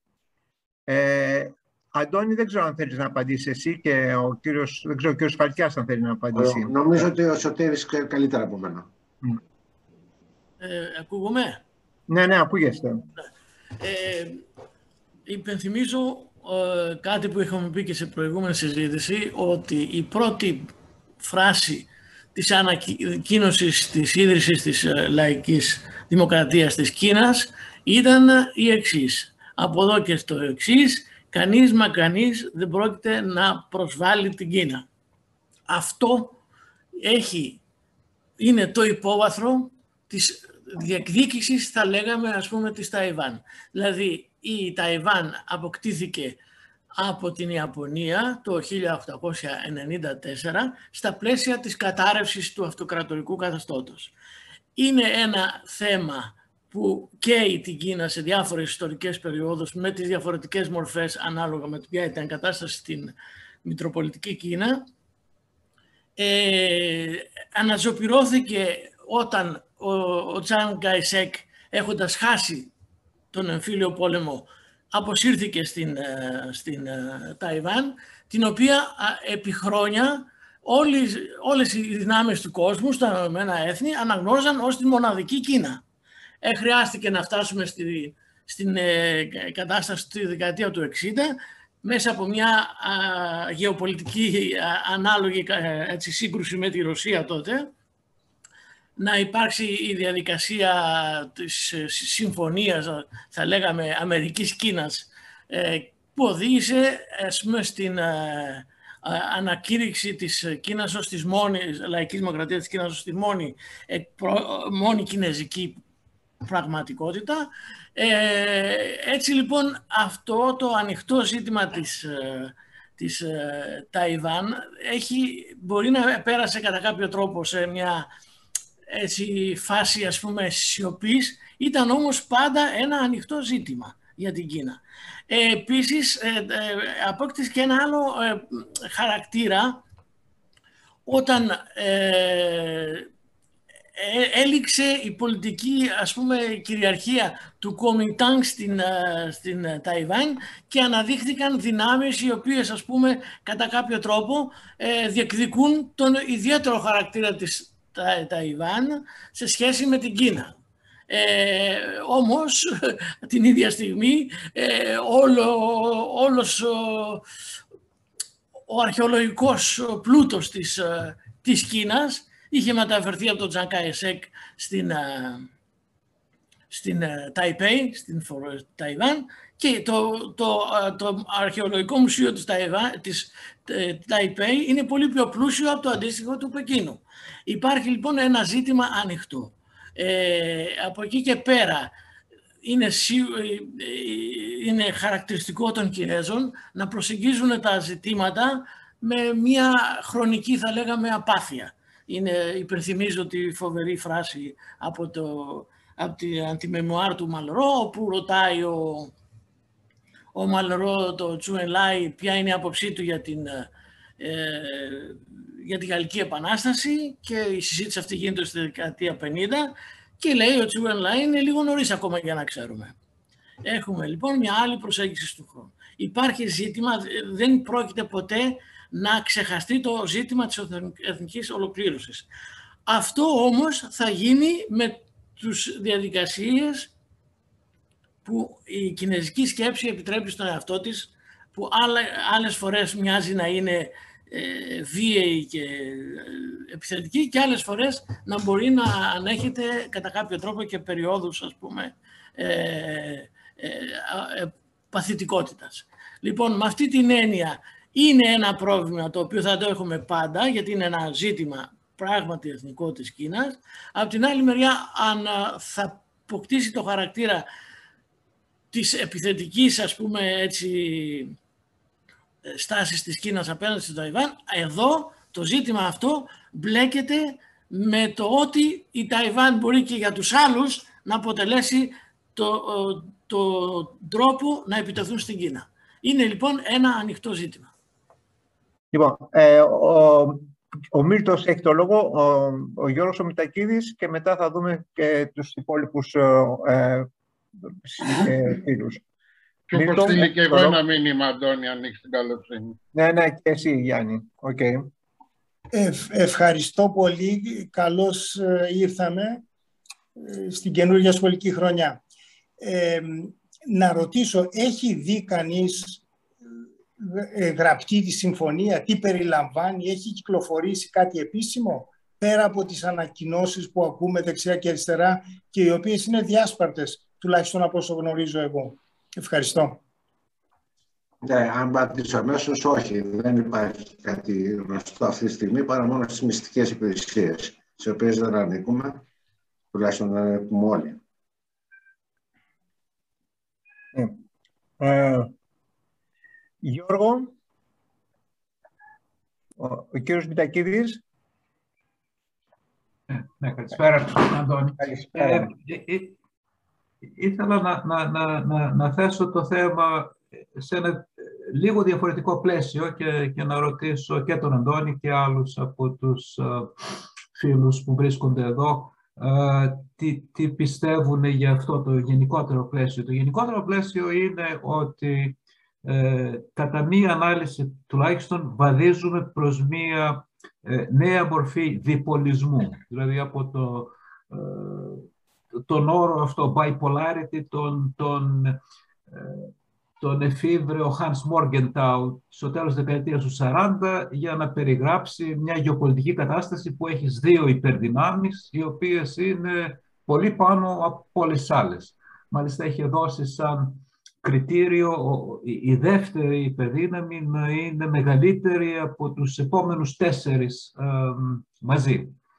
Ε, αυτή τη στιγμή και με τα στοιχεία που έδωσε ο, ο Αντώνης ε, ε, έχουμε δύο υπερδυνάμεις που είναι οικονομικές υπερδυνάμεις, στρατιωτικές υπερδυνάμεις. Στα στοιχεία αυτά της Στοκχόλμης που δείχνουν μια κυριαρχία σε ό,τι αφορά τις στρατιωτικές δαπάνες της Αμερικής, στην ίδια αυτή μελέτη έχει έναν αστερίσκο ως προς τις δαπάνες της Κίνας, ε, λέγοντας ότι κατά πάσα πιθανότητα είναι, είναι πολύ υψηλότερες αν μετρήσει κανείς ε, σε PPP, δηλαδή Purchasing Power Parity. Πόσο κοστίζει ένας στρατιώτης, ε, τι τον πληρώνουν, τι πληρώνουν για την τροφή του και την έντεσή του, τα λεγόμενα amenities. Δηλαδή έτσι βγαίνει η Κίνα πολύ πιο κοντά στην Αμερική και πολύ πιο μακριά από όλους τους άλλους. Και επίσης ε, οι δύο αυτές υπερδυνάμεις, αν δεχθεί κανείς αυτή την ανάλυση, είναι και ψηφιακές υπερδυνάμεις, δηλαδή είναι οικονομικές υπερδυνάμεις, στρατηγικές υπερδυνάμεις και ψηφιακές υπερδυνάμεις. Ε, και σε ό,τι αφορά το οικονομικό κομμάτι, το μισοενωμένη Ευρώπη είναι τρίτη αλλά όχι πολύ μακριά. Στις στρατιωτικές δαπάνες όμως είναι πολύ μακριά γιατί δεν είναι ενωμένοι, γιατί δεν υπάρχει κοινή, κοινή αμυντική πολιτική. Και το θέμα είναι στο τρίτο κομμάτι, στο, στο, ότι έχουμε δύο ψηφιακές υπερδυνάμεις, αυτό ε, στην προηγούμενη διπολική κατάσταση με τη Σοβιετική Ένωση δεν ίσχυε. Ήταν και οι δύο στρατιωτικές υπερδυνάμεις, αλλά η Σοβιετική Ένωση δεν ήταν οικονομική υπερδύναμη. Τώρα έχουμε την Κίνα και οικονομική υπερδύναμη και ψηφιακή υπερδύναμη. Ε, το, το ερώτημα είναι η Ευρώπη αν ακολουθήσει αυτόν τον ρόλο ισορροπιστή μήπως κινδυνεύει ταχύτατα να περιθωριοποιηθεί πλήρως γιατί ε, η ψηφιακή αυτονομία η οποία αποτελεί στρατηγική της Ευρώπης συνδέεται πλέον όσο πάει και πιο στενά με την ε, στρατιωτική αυτονομία. Δηλαδή, ε, οι, οι, οι δαπάνες της Κίνας και της Αμερικής για, το, για την άμυνα ε, πώς συνδέονται και, και συνεργάζονται με τις δαπάνες για την έρευνα και την ανάπτυξη της ψηφιακής τεχνολογίας. και κατά κάποιον τρόπο το AUKUS έχει, έχει ακουστεί σαν καμπανάκι ότι η, Ευρώπη μπορεί, αν συνεχίσει αυτή το πάντων την, την ε, στρατηγική της, ε, του ενδιάμεσου ή του ισορροπιστή, να οδηγηθεί σε πλήρη περιθωριοποίηση ε, σε ό,τι αφορά και την ψηφιακή ε, τεχνολογία και κατά συνέπεια τελείως σε ό,τι αφορά την, την άμυνα. Αν μου επιτρέπεις, Αντώνη, ε, κατά τη γνώμη μου η Ευρώπη ε, δεν έχει περιθώριο να παίξει σε άλλο πεδίο από αυτό που παίζει σήμερα. Δεν έχει περιθώρια οικονομικά και δεν έχει και περιθώρια επιθυμίας.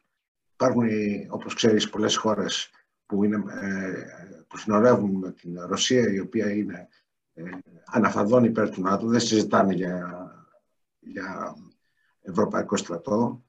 Ε, σε ό,τι αφορά την, την, την, οικονομία, είναι πολύ ενδιαφέρον αυτό που είπες, ότι υποτιμάται, η, υποτιμώνται οι στρατιωτικές δαπάνες της Κίνας και ναι, δεν έχω τίποτα να προσθέσω. Ευχαριστώ για την συνεισφορά σου.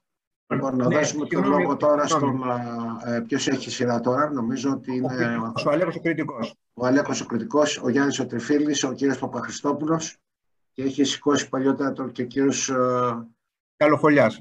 Καλοφολιάς. Και ο... ζητώ, συγ... ζητώ συγγνώμη, χρειάστηκε να απουσιάσω για λίγο για τα αναλυτικά. Ο κύριος, Παπαχριστόπουλος. Δεν ξέρω αν έχασα κάποια από αυτά που ελέγχθησαν λοιπόν. και έτσι πιθανόν να επαναλάβω κάτι που ήδη ελέγχθη. Εγώ θέλω να πω την όλη μας προβληματική και συλλογιστική αντιμετωπίζουμε την Ευρώπη σαν ένα κάτι ενιαίο συμπαγές μονομπλοκ. Δεν είναι έτσι δυστυχώς. Και αυτό φαίνεται σε πολλές περιπτώσεις. Δυστυχώς φαίνεται αυτή η, το μη ομοιογενές και ομογενές και συμπαγές της Ευρώπης. Ε, όπως φάνηκε και τελευταία πριν από έξι μήνες κατά την εκλογή του Γενικού Γραμματέα του ΟΣΑ. Ο βεβαίως εκεί και είναι απορία άξιων πώς βεβαίως υπηρεσίες διπλωματικές, μυστικές και άλλες Γαλλίας, Γερμανίας δεν εντελήφθησαν τίποτα. Είχαμε μια, ένα μέτωπο που μελισσώδη επιμονή μέτωπο Αμερικής, Βρετανίας και Αυστραλίας να επιβάλλουν τον Αυστραλό υποψήφιο, όποτε το επέτυχαν στο τέλος. Αλλά βέβαια με τη συνδρομή πολλών ευρωπαϊκών χωρών αφενός που τον ψήφισαν και αφετέρου με την αφελή με ερωτηματικό ή χωρίς στάση Γαλλίας και Γερμανίας, της σήμερα θρηνούσης Γαλλίας, όταν οι ίδιες αντί να κοιτάξουν να δουν ποιος υποψήφιος θα μπορούσε να συγκεντρώσει τις περισσότερες ευρωπαϊκές ψήφους, οδηγήθηκαν σε διάσπαση του ευρωπαϊκού μετώπου με αποτέλεσμα να βγει τελικά ο Αυστραλός όχι ότι ήταν αυτό αυτός ο στόχος του σχεδίου, αλλά ήταν μια έκφραση του ήδη εξηφαινομένου σχεδίου που έπιασε στον ύπνο την Ευρώπη και τη Γαλλία που σήμερα θυμεί. Δεν ξέρω βέβαια η ζημιά της είναι όπως προσφιέστατα είπε πριν ο πρόεδρος Ευάγγελος Βενιζέλος 50 δισεκατομμύρια, δεν ξέρω αν είχε παραγγείλει 100 υποβρύχια, 12 έχω ακούσει ότι είχε παραγγείλει, έχω διαβάσει, εν πάση περιπτώσει δεν το ξέρουμε ακριβώς. Αλλά το θέμα ποιο είναι τώρα, ότι η Ευρώπη, πιάνουμε από αυτή την αφορμή, την ε, περίπτωση της εκλογής του γραμματέα του ΩΣΑ, η Ευρωπαϊκή Ένωση έχει 22 από τα 37 τότε μέλη του ΩΣΑ, η ΔΕ Ευρωπαϊκή Ήπειρος 26 από τα 37, που σημαίνει ότι εύκολα μπορούσε να επιβάλλει ένα Ευρωπαίο υποψήφιο, πολλό μάλλον όταν είχε τουλάχιστον, θυμάμαι καλά, 25 χρόνια να βγει Ευρωπαίος στην κορυφή του ΩΣΑ. Και όμως παρόλα αυτά, κάποιες χώρες αφελώς, κάποιες όχι αφελώς, αλλά ηθελημένα, έπαιξαν το παιχνίδι αυτού του άξονα, του Άουκους, ο οποίος τελικά εκδηλώθηκε λίγο καιρό μετά, πιάνοντας τον ύπνο ασυγχώρητα την Ευρώπη, θα έλεγα. Επομένως, πρέπει να δούμε λιγάκι όταν ο Ρεζόν που λέμε στα γαλλικά για την Ευρώπη ως ενιαία δύναμη, δεν ξέρω πόσο ενιαία είναι. Για να μην πω ότι βεβαίως στις, την εξ, προς Ανατολάς πλευρά της οι διασπαστικές έτσι, δια, διαθέσεις και τάσεις είναι περισσότερο από εύγλωτες και το διαπιστώνουμε σε πολλές ευκαιρίες. Αλλά και τώρα και με αυτή την αφορμή, με αυτό το περιστατικό της εκλογής του γραμματέα του ΟΣΑ, φάνηκε επίσης ότι μόνο ενιαία δεν είναι η Ευρώπη. Δεν θέλω να πω με αυτό ότι αν είχε εκλεγεί Ευρωπαίος θέση του ΩΣΑ δεν θα υπήρχε η Άουκους ή ότι αν το είχαν αντιληφθεί εγκαίρως οι Ευρωπαίοι και κυρίως οι θρυνούντες σήμερα Γάλλοι ότι θα είχε αποτραπεί η σύμπηξη αυτής της συμμαχίας αλλά οπωσδήποτε θα είχαν δώσει να, οι Ευρωπαίοι να καταλάβουν ότι ίσως θα μπορούσαν να τους υπολογίζουν λίγο περισσότερο, να τους συμπεριφέρονται λιγότερο αξιωτικά. Αυτά. Ευχαριστώ. Ευχαριστούμε πολύ, Αλέκο. Ε, νομίζω ότι το λόγο τώρα θα πρέπει να το πάρει ο κύριος Παπαχριστόπουλος. Κύριος Παπαχριστόπουλος, ανοίξει το μικρόφωνο σας. Καλησπέρα σας. Με ακούτε; Ναι, ναι, θα σας ακούμε. Καλησπέρα σε όλους σας και καλή περίοδο ε, για την καινούργια ακαδημαϊκή σεζόν που ανοίγει. Ε, θα ήθελα να πω δύο, τρία πράγματα καταρχάς. Ε, Μιλώντας για την Κίνα, κάποιος ε, από τους συνομιλητές ε, αναφέρθηκε στα αίτια αυτής της ε, συμφωνίας μεταξύ Ηνωμένων Πολιτειών, Αγγλίας και Αυστραλίας. Ίσως θα πρέπει να δούμε λίγο την γεωστρατηγική πολιτική της Κίνας τα τελευταία 20 χρόνια στην περιοχή. Ε, θα αναφερθώ μετά στα υπόλοιπα. Εάν δούμε την πολιτική της Κίνας στην νότια Κίνα και ιδιαίτερα στον Ειρηνικό, αλλά όχι μόνο αυτό, στην περιοχή ας πούμε του Gulf of Tonkin, θα διαπιστώσουμε ότι η Κίνα έχει μακροπρόθεσμο στρατηγικό προσδιορισμό. Δεν ξέρω πόσοι από τους συνομιλητές έχουν παρακολουθήσει την υπόθεση με τα Sparkly Islands εκεί, ε, όπου η Κίνα έχει πάρει μια συγκεκριμένη, ίσως την πιο τη μεγαλύτερη κυκλοφοριακή οδό ε, ναυτιλίας και την έχει καταλάβει με το έτσι θέλω, δημιουργώντας ΑΟΣ και παίρνοντας και δημιουργώντας ελληνικά νησάκια και ναυτικές βάσεις. Ταυτόχρονα ενδιαφέρον έχει να δει κανείς και να διαβάσει τα συμπεράσματα του συνεδρίου του 19ου ε, Κογκρές του Κομμουνιστικού Κόμματος που έγινε το 2017, το οποίο να θυμίσω ότι ψήφισε την κατάργηση των δύο ε, θητιών του Προέδρου, έτσι που σημαίνει ότι ο Ξίπλινγκ έχει πλέον ισόβιο ρόλο αν θέλει, μπορεί να είναι ισόβιος Πρόεδρος στο Κομμουνιστικό Κόμμα της Κίνας, στο οποίο αν διαβάσει κανείς τα συμπεράσματα θα δει ότι δίνεται ιδιαίτερη έμφαση στην αμυντική πολιτική της Κίνας και στην ανάπτυξη. Και ιδιαίτερα, εάν δει λίγο τα νούμερα, αυτό έχει ενδιαφέρον, γιατί εκεί θα δούμε και την αντίδραση, μεταξύ του 2011 και 2020 η αύξηση των αμυντικών δαπανών της Κίνας έφτασε το 76%. Αυτή τη στιγμή η Κίνα είναι η δεύτερη ε, στρατιωτική δύναμη στον κόσμο. Η Αμερική ξοδεύει 778 δισεκατομμύρια ετησίως με την Κίνα δεύτερη με 252, η Ρωσία είναι πολύ χαμηλά, στα 61,7. Για να καταλάβετε αντίστοιχα μεγέθη, η Γαλλία ξοδεύει αντίστοιχα 52,7 δισεκατομμύρια. Ε, η Κίνα όμως κάνει στοχευμένες κινήσεις. Για παράδειγμα, η Κίνα δεν είχε πριν από 15 χρόνια στόλο. Σήμερα έχει αεροπλανοφόρα. Η Κίνα ε, έχει συγκεκριμένη στρατηγική και στην ουσία διεκδικεί από την Αμερική κομμάτι του ειρηνικού. Αυτός είναι και ένας λόγος για τον οποίο ε, βλέπουμε αυτή τη συμφωνία.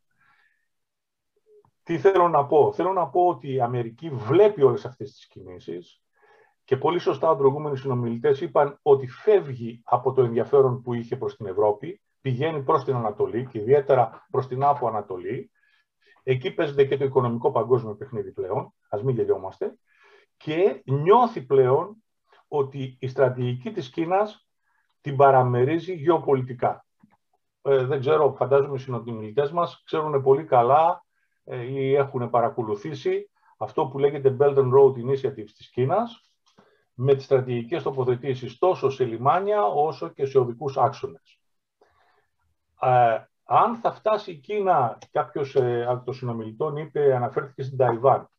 Ε, σαφώς η, η Ταϊβάν είναι από τα αγκάθια στο εγώ της Κίνας, αν θέλετε, στο don't lose face. Το αν θα φτάσει όμως σε πόλεμο για την Ταϊβάν, προσωπικά πιστεύω ότι είναι λίγο συζητήσιμο. Η Κίνα δεν έχει τάσεις να κάνει επιθετικούς πολέμους. Η πολιτική της είναι περισσότερο να καταχτά τον κόσμο έμεσα. Και το δείτε το αυτό ότι συμβαίνει στην Αφρική αυτή τη στιγμή που οι περισσότερες ε, απικίες της δύσης ε, αυτή τη στιγμή είναι στα χέρια της Κίνας. Ε, δουλεύει με τελείως διαφορετική στρατηγική και με τελείως διαφορετικό όραμα. Και κλείνοντας θέλω να πω, πρέπει να καταλάβουμε και λίγο την ψυχολογία των Κινέζων όταν μιλάμε για αυτές τις συμφωνίες. Οι Κινέζοι έχουν μια τελείως διαφορετική αντίληψη του χρόνου από ό,τι έχουμε εμείς. Θα μπορούσα να αναφέρω και προσωπικά παραδείγματα που είχα σε επαφές μαζί τους και επαγγελματικά και προσωπικά, αλλά η διαφορά είναι ότι αυτοί έχουν πολύ μακροπρόθεσμους ε, στόχους και οράματα και πολύ μεγάλη, αν θέλετε, ε, συστηματική τακτική με την οποία τους ακολουθούν αυτούς τους στόχους. Και για μας θα είναι εξαιρετικά δύσκολο στην Ευρώπη, ιδιαίτερα με την ανομοιογένεια που έχουμε, να τους αντιμετωπίσουμε. Κλείνοντας, σαφώς αυτό, αυτή η συμφωνία είναι δύσκολη για μας στην Ανατολική Μεσόγειο, διότι η αποχώρηση των Αμερικάνων προς την από Ανατολή θα αφήσει ένα κενό στην Ευρώπη και σαφώς και στην Ανατολική Μεσόγειο. Ίσως μία ενίσχυση σκέψη της Ελλάδος, ε, των σχέσεων μεταξύ Ελλάδος και Ισραήλ, πολύ πιο σημαντική από ό,τι είναι σήμερα, να είναι και λίγο πιο υποφελής. Εγώ δεν θα είχα κανένα πρόβλημα, ας πούμε, να μπαίναν οι, Κινέ... οι Ιάπωνες, οι, Ιάπωνες, συγγνώμη, οι Ισραηλοί στην διαχείριση ή στην εκμετάλλευση μελλοντικών κοιτασμάτων αερίου στη χώρα. Ευχαριστώ πολύ. Ευχαριστούμε πάρα πολύ για την παρέμβασή σας. Έχουμε ακόμα τρεις ε, Η μία είναι από τον κύριο Τριφίλη, τον Γιάννη Τριφίλη, ο Αλέξανδρος ο Καλοφολιάς και ο Δημήτρης ο Κούρκουλας. Και νομίζω ότι έτσι θα κλείσουμε τη, τον πρώτο κύκλο, της, ε, την πρώτη συνάντηση. Ε, Γιάννη, έχεις το λόγο. Ευχαριστώ πολύ. Καταρχήν ευχαριστώ και πάλι για την συμμετοχή, αλλά και ειδικά σήμερα ήταν πάρα πολύ ενδιαφέρουσα η, η συζήτηση και βρήκα και πολύ ενδιαφέροντα μερικά από τα στοιχεία που έφερε ο κύριος ε, Βενιζέλος, ειδικά το, τη χρήση της Αγγλίας ως προσέγγιση, παράκαμψη μάλλον κάποιων δυσκολιών που θα υπήρχαν εσωτερικά στην Αμερική. Ε, απλώς μου ήρθαν διάφορες σκέψεις και βεβαίως δεν είναι όλες άμεσα πάνω στο AUKUS, αλλά γύρισε η κουβέντα ούτως ή άλλως στο διπολικό. Καταρχήν να πω ότι με τα τελευταία νούμερα των, των military budgets ε, φαίνεται ότι ίσως να είναι υπερδύναμη Κίνα με τέσσερις φορές τους επόμενους, τις επόμενες υπερδυνάμεις, ακόμα και με το μαθηματικό ορισμό. Ε, Τώρα, να, να, να αναφέρω επίσης πολύ σημαντικό παράγοντα πόσα τρισεκατομμύρια έχει η Κίνα σε ομόλογα αμερικάνικα, στην ισορροπία δυνάμεων που αναφέραμε πριν.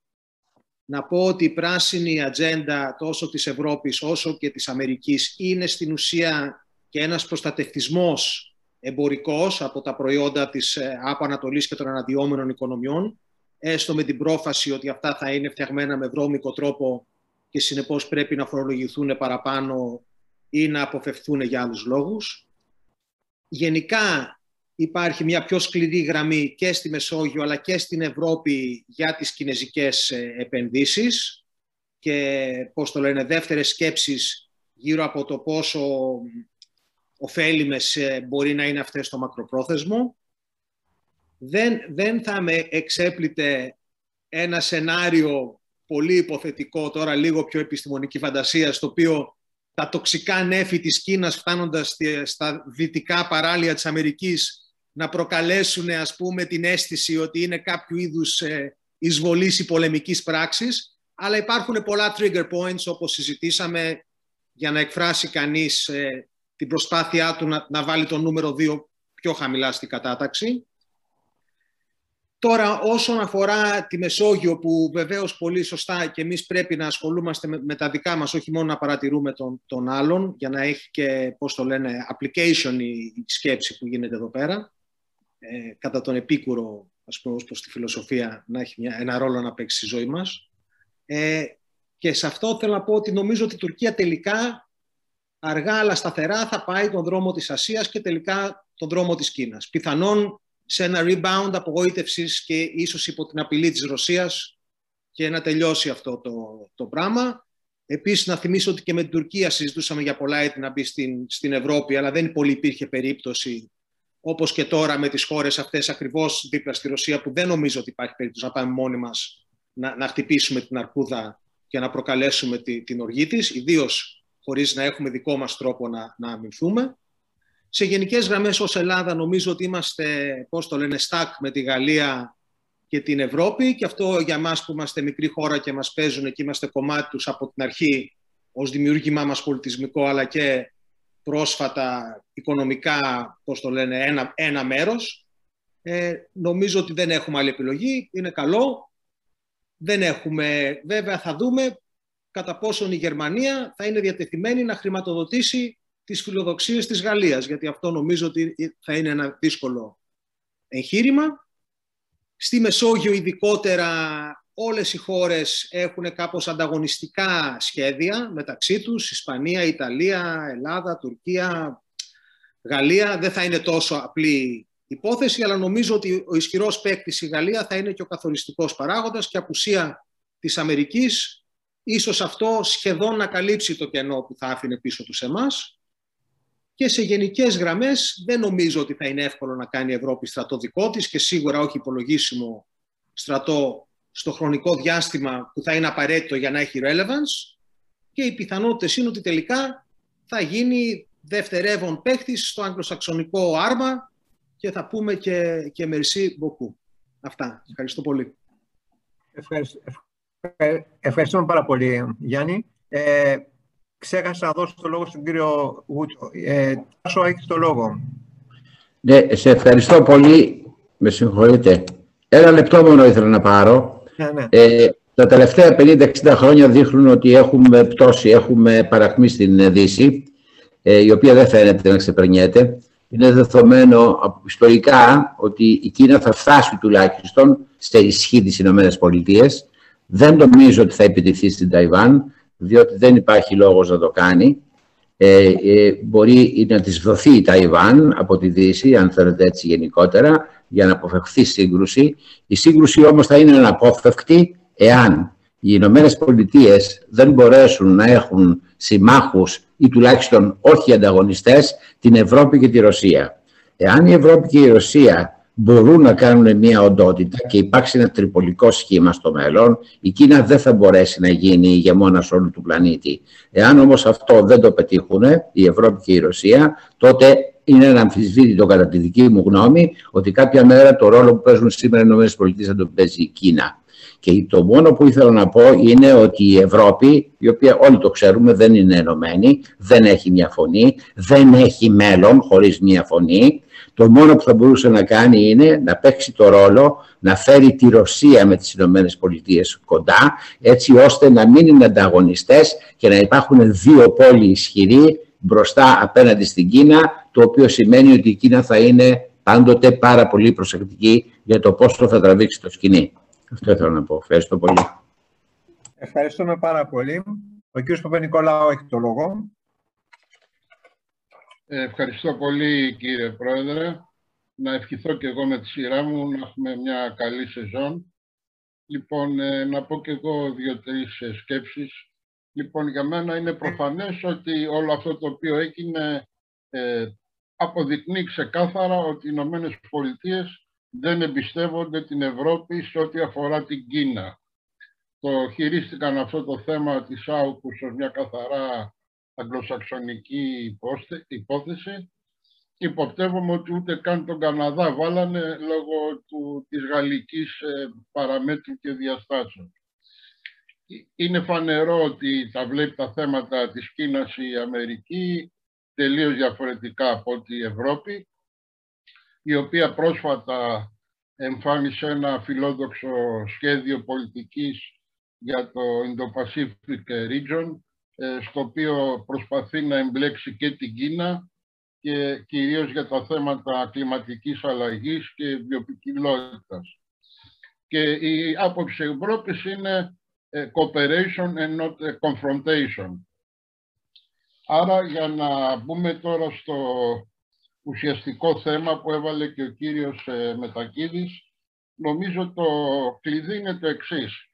Μιλάνε όλοι για τέσσερις μεγάλες δυνάμεις, άσχετα πώς κατατάσσουμε, Αμερική, Κίνα, Ρωσία και Ευρώπη. Κάρχη νομίζω ότι ε, όταν μιλάμε για μεγάλες δυνάμεις πρέπει να ξεκαθαρίσουμε μιλάμε από οικονομική άποψη ή από γεωστρατηγική άποψη είναι φανερό ότι την Ευρώπη δεν μπορούμε να τη χαρακτηρίσουμε μεγάλη δύναμη από γεωστρατηγική άποψη όταν δεν είναι δυνατόν ούτε μια κοινή γραμμή να κρατήσει σε βασικά ζητήματα. Και αυτό είναι κάτι το οποίο πρέπει να το σκεφτούμε πάρα πολύ σοβαρά και ως Ευρωπαίοι και ως Έλληνες και ειδικά λόγω και των εθνικών προβλημάτων που έχουμε. Λοιπόν, η ουσία είναι η εξής, ότι αν η Ευρώπη δεν καταφέρει να παίξει έναν ε, ισορροπιστικό ρόλο, είναι προφανές ότι ε, θα συμβάλλει στο να θυγούν τα συμφέροντα της Δύσης με την ευρύτερη έννοια, βάζοντας ακόμα και τις ίδιες Ηνωμένες Πολιτείες, διότι θα σπρώξει σε έναν πάρα πολύ σφιχτό εναγκαλισμό τη Ρωσία με την Κίνα, οι οποίες ε, αν αποδιώκονται και από την Ευρώπη ως εχθρικές δυνάμεις, θα αφήσουν πλέον ε, να παίξουν ένα άλλο παιχνίδι. Οι Αμερικάνοι θα είναι μια στο καρφί και μια στο πέταλο, όπως κάνουν τώρα με τους Ρώσους. Αλλά θα είναι, κατά τη γνώμη μου, τεράστιο λάθος για την Ευρώπη να πέσει σε μια τέτοια παγίδα. Γιατί στο κάτω-κάτω η μεγάλη δύναμη της Ευρώπης είναι το, οι εμπορικές σχέσεις, το διεθνές εμπόριο, το ανοιχτό στο οποίο κατά παράδοξο τρόπο τα συμφέροντά της συμπίπτουν απόλυτα με της Κίνας. Για να μην υπολογώ λοιπόν νομίζω ότι ε, παρόλο που δεν φαίνεται ρεαλιστικό, παρόλο που δεν είναι εύκολο, παρόλο που έχει πολύ μεγάλο κόστος για να συμβεί. Αν η Ευρώπη δεν ε, αφυπνιστεί και να πάρει πλέον ε, σοβαρές αποφάσεις σε σχέση με την ασφάλειά της, νομίζω ότι πραγματικά θα είναι πάρα πολύ άσχημα τα πράγματα και αυτό βεβαίως θα έχει και για την Ελλάδα επιπτώσεις, άρα και ως Έλληνες και ως Ευρωπαίοι πρέπει να συμπράξουμε με όλους αυτούς οι οποίοι θα στηρίξουν αυτές τις πρωτοβουλίες και πιστεύω ότι η καινούργια ελληνογαλλική συμφωνία ίσως θα μπορούσε να είναι και ένας ε, μικρός πυλώνας που να προχωρήσει προς την κατεύθυνση αυτή. Τελειώνοντας, επειδή το ανέφερε και ο φίλος ο Αντώνης ε, και μίλησε περί μελλοντικής ένταξης ε, στην Ευρωπαϊκή Ένωση Ουκρανίας, Μολδαβίας και Γεωργίας, Ελπίζω να μην είμαστε τόσο ανόητοι ως Ευρωπαίοι, διότι πραγματικά θα ήθελα να με εξηγήσει κάποιος πόσο θα συμβάλλει μια τέτοια διεύρυνση στο να αποκτήσει κοινή φωνή και αντίληψη η Ευρώπη.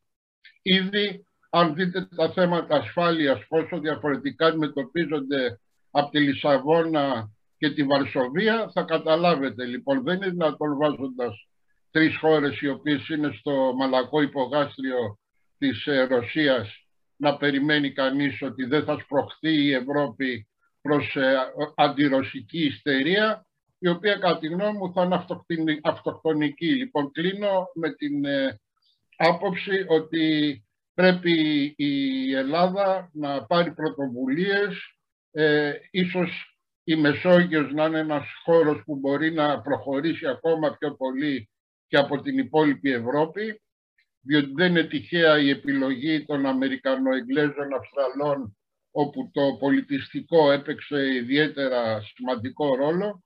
Και από εκεί και πέρα για την Ελλάδα είναι όλα αυτά μονόδρομος διότι είναι προφανές ότι αν δεν υπάρχει μια ισχυρή Ευρώπη και δεν είναι παρούσες οι ευρωπαϊκές δυνάμεις στη Μεσόγειο και ειδικά την Ανατολική Μεσόγειο ο μόνος τελικά ωφελημένος θα είναι η Τουρκία η οποία προσπαθεί με κάθε τρόπο να καλύψει τα κενά τα οποία αφήνουν οι Αμερικάνοι και οι Αμερικάνοι βέβαια θα την ε, ανταμείψουν πλουσιοπάροχα για αυτή την προθυμία.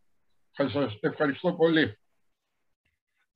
Ε, αν μου επιτρέπεις Γιάννη, μια πληροφόρηση, ε, οι συνομιλίες μεταξύ των τριών χωρών στο προγάστριο της Ρωσίας έχουν ξεκινήσει και έχει δοθεί μια επταετής ε, περίοδος προενταξιακής. Δεν ξέρω αν θα φτάσουμε ποτέ εκεί, αλλά όπως και στα Δυτικά, όπως και στα δυτικά Βαλκάνια. Δηλαδή. Ε, και αυτό σημαίνει κάποια χρήματα για αυτούς, που είναι πολύ σημαντικό, ειδικά για τη Μολδαβία και για την ε, παλιά πατρίδα του Τσουχασβίλη. Ναι, αυτός αυτός ενημέρωση Ναι, Αντώνη, επειδή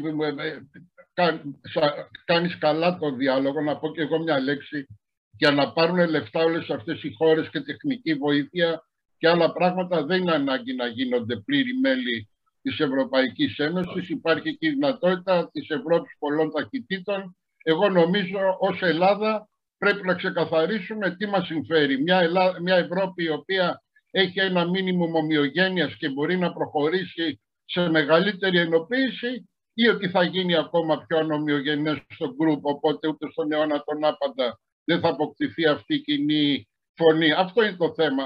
Λεφτά να τους δώσουμε, στήριξη να τους δώσουμε, ό,τι άλλο χρειάζεται, αλλά άλλο να έχεις την καρέκλα και να έχεις δικαίωμα βέτο, άλλο είναι να έχεις ε, τους Ορμπάνε και τους ε, Πολωνούς και τους Τσέχους να κάνουν τα δικά τους. Για φαντάσου τώρα να βάλεις ε, και τις άλλες τρεις χώρες αλλά αυτή είναι άλλη κουβέντα που νομίζω ότι αξίζει μια ξεχωριστή συζήτηση. Ε, Γιάννη μου, αυτά, αυτά ε, ε, εγώ και ο Μανιατόπουλος δεν θα τα ζήσουμε. Έχουμε ακόμα δύο παρεμβάσεις, ε, ο κύριος Καλοφολιάς και ο Δημήτρης ο Κούρκουλας. Δεν ξέρω αν υπάρχει κανένας άλλος ο οποίος θέλει το, να ζητήσει το λόγο και νομίζω ότι μπορούμε να κλείσουμε την, αυτή την πρώτη συνάντηση. Κοντεύουμε δύο ώρες. Αλέξανδρε. Καλησπέρα σας. Ε, πρώτα πρώτα να ευχαριστήσουμε τον Αντώνη Τριφίλη για την ανάλυση που έκανε. Δικαίως όλοι περιμέναμε και πράγματι ήταν και εμπεριστατωμένη και πολύπλευρη. Ε, θέλω εγώ να συνεχίσω τη σκέψη του κυρίου Παπα-Νικολάου σε σχέση με το δικό μας ρόλο, τη δική μας θέση, την, την Ελλάδα.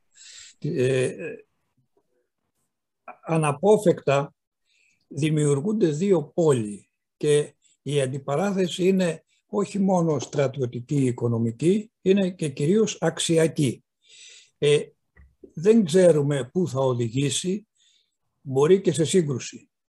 Είναι προς το συμφέρον όλων μας να μπορέσουμε να παίξουμε ρόλο ισορροπιστή. Βέβαια, έχοντας υπόψη μας και συνειδητοποιώντας τις δυνατότητές μας, το μέγεθός μας, αλλά κυρίως εμάς μας ε, συμφέρει και κυρίως εμάς ε, θα έλεγα μας ανήκει προ, ε, πρωταρχικός ρόλος στην Ευρώπη για να μπορέσουμε να κινητοποιήσουμε τέτοιες δυνάμεις που θα μπορέσουν όσο μπορούμε να ισορροπήσουν και να οδηγήσουν σε συνύπαρξη, συμβίωση ε, στον πλανήτη. Βεβαίως αυτά που λέω ακούγονται αφελή, ακούγονται ουτοπικά.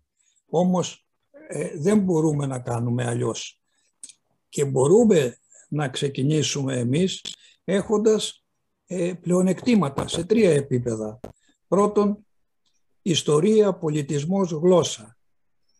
Ένα δεύτερο επίπεδο είναι ναυτιλία, εμπόριο.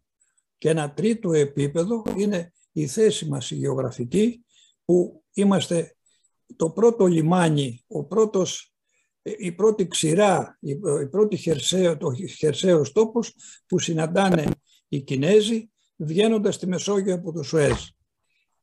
Είναι το μόνο που μπορούμε να κάνουμε αυτή τη στιγμή και το μόνο που νομίζω είμαστε υποχρεωμένοι να κάνουμε, πάντα εξηγώ και λέω ότι χωρίς ουτοπίες, χωρίς ψευδεστήσεις, έχοντας υπόψη μας ποιος είναι οι δυνάμεις μας, ποιος είναι ο ρόλος μας και προσπαθώντας να παρασύρουμε όσες από τις ευρωπαϊκές δυνάμεις μπορούν να παίξουν αυτό το ρόλο. Αλλιώς θα είμαστε αναγκασμένοι ε, να υποστούμε όλες τις συνέπειες, όποτε και να έρθουν, μιας ε, αντιπαράθεσης ισχυρής που μπορεί να οδηγήσει σε σύγκρουση. Ευχαριστώ.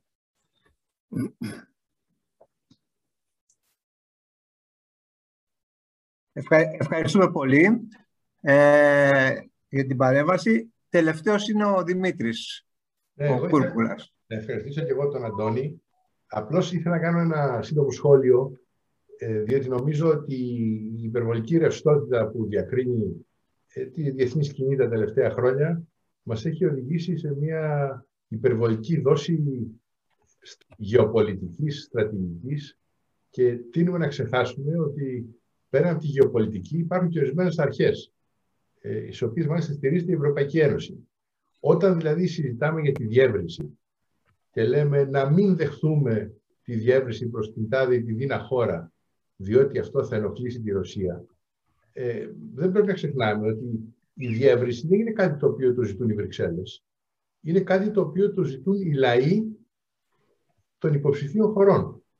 Και εφόσον αυτοί οι λαοί έχουν δικαίωμα στην αυτοδιάθεση και έχουν δικαίωμα να κανονίσουν το μέλλον τους, είναι απολύτως απόλυτο δικαίωμα το οποίο πρέπει να το υπερασπιστούμε και εμείς, ε, εάν θέλουν να ενταχθούν στην Ευρωπαϊκή Ένωση και πληρούν τις προποθέσει και που δεν είναι λόγο, δεν θα συμφωνούσα, ότι να τους πούμε ότι όχι, μην έρθεις, διότι αυτό θα ενοχλήσει τη Ρωσία. Με αυτή τη λογική, η Κύπρος, μια πολύ μικρή χώρα, η οποία οδήγησε σε μια αποξένωση της Τουρκίας, δεν θα έπρεπε να μπει ποτέ.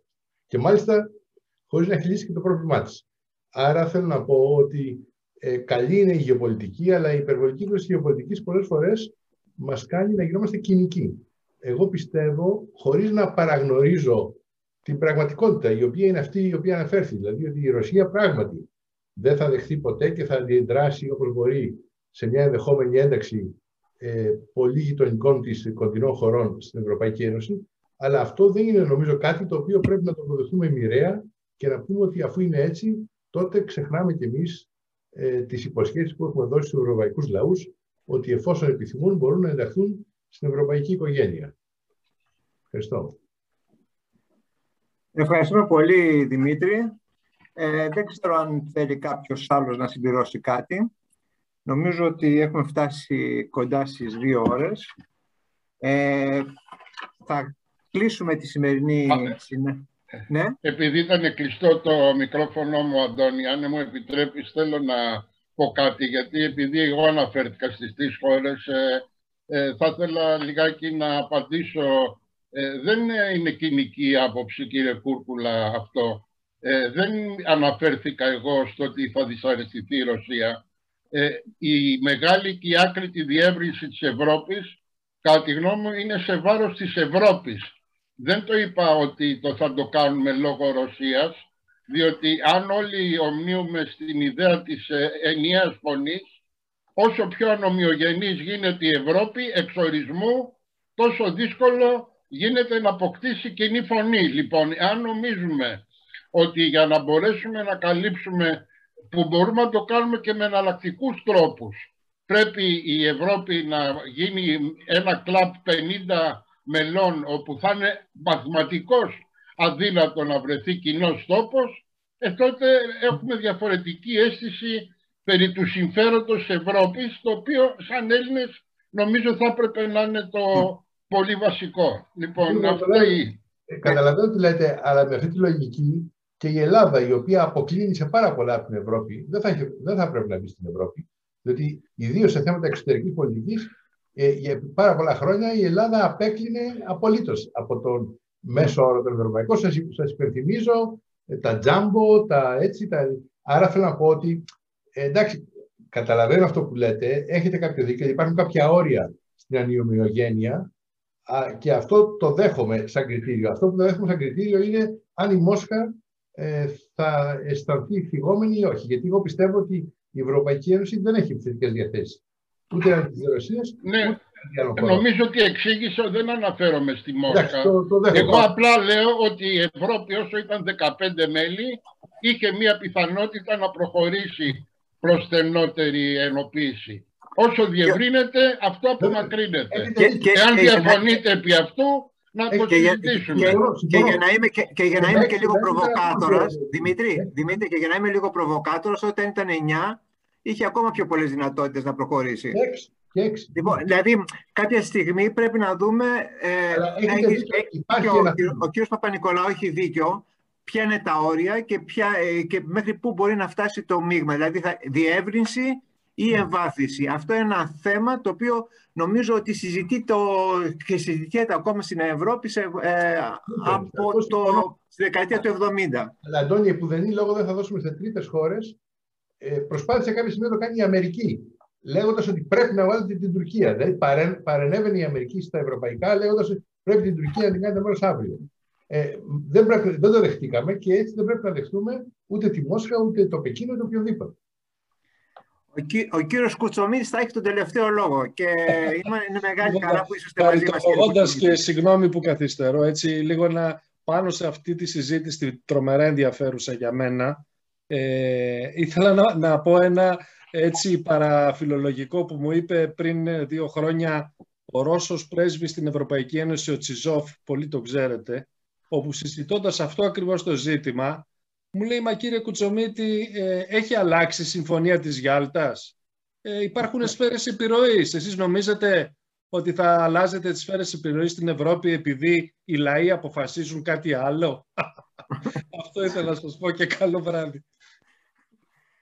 Λοιπόν, ευχαριστούμε πολύ. Πριν, φύγου, ε, πριν φύγετε, πριν τε, ε, τελειώσουμε, ε, θα ήθελα καταρχάς να ευχαριστήσω όλους εσάς που μείνατε ε, τόσο αργά σήμερα για να ε, συζητήσουμε αυτό το σημαντικό θέμα. Ε, θα ήθελα να σε επιθυμίσω ότι έχουμε την επόμενη, επόμενη συζήτηση είναι σε δύο εβδομάδες και θα έχουμε τον, τον Άγγελο Χανιώτη που θα μας μιλήσει για την, την ελληνιστική περίοδο.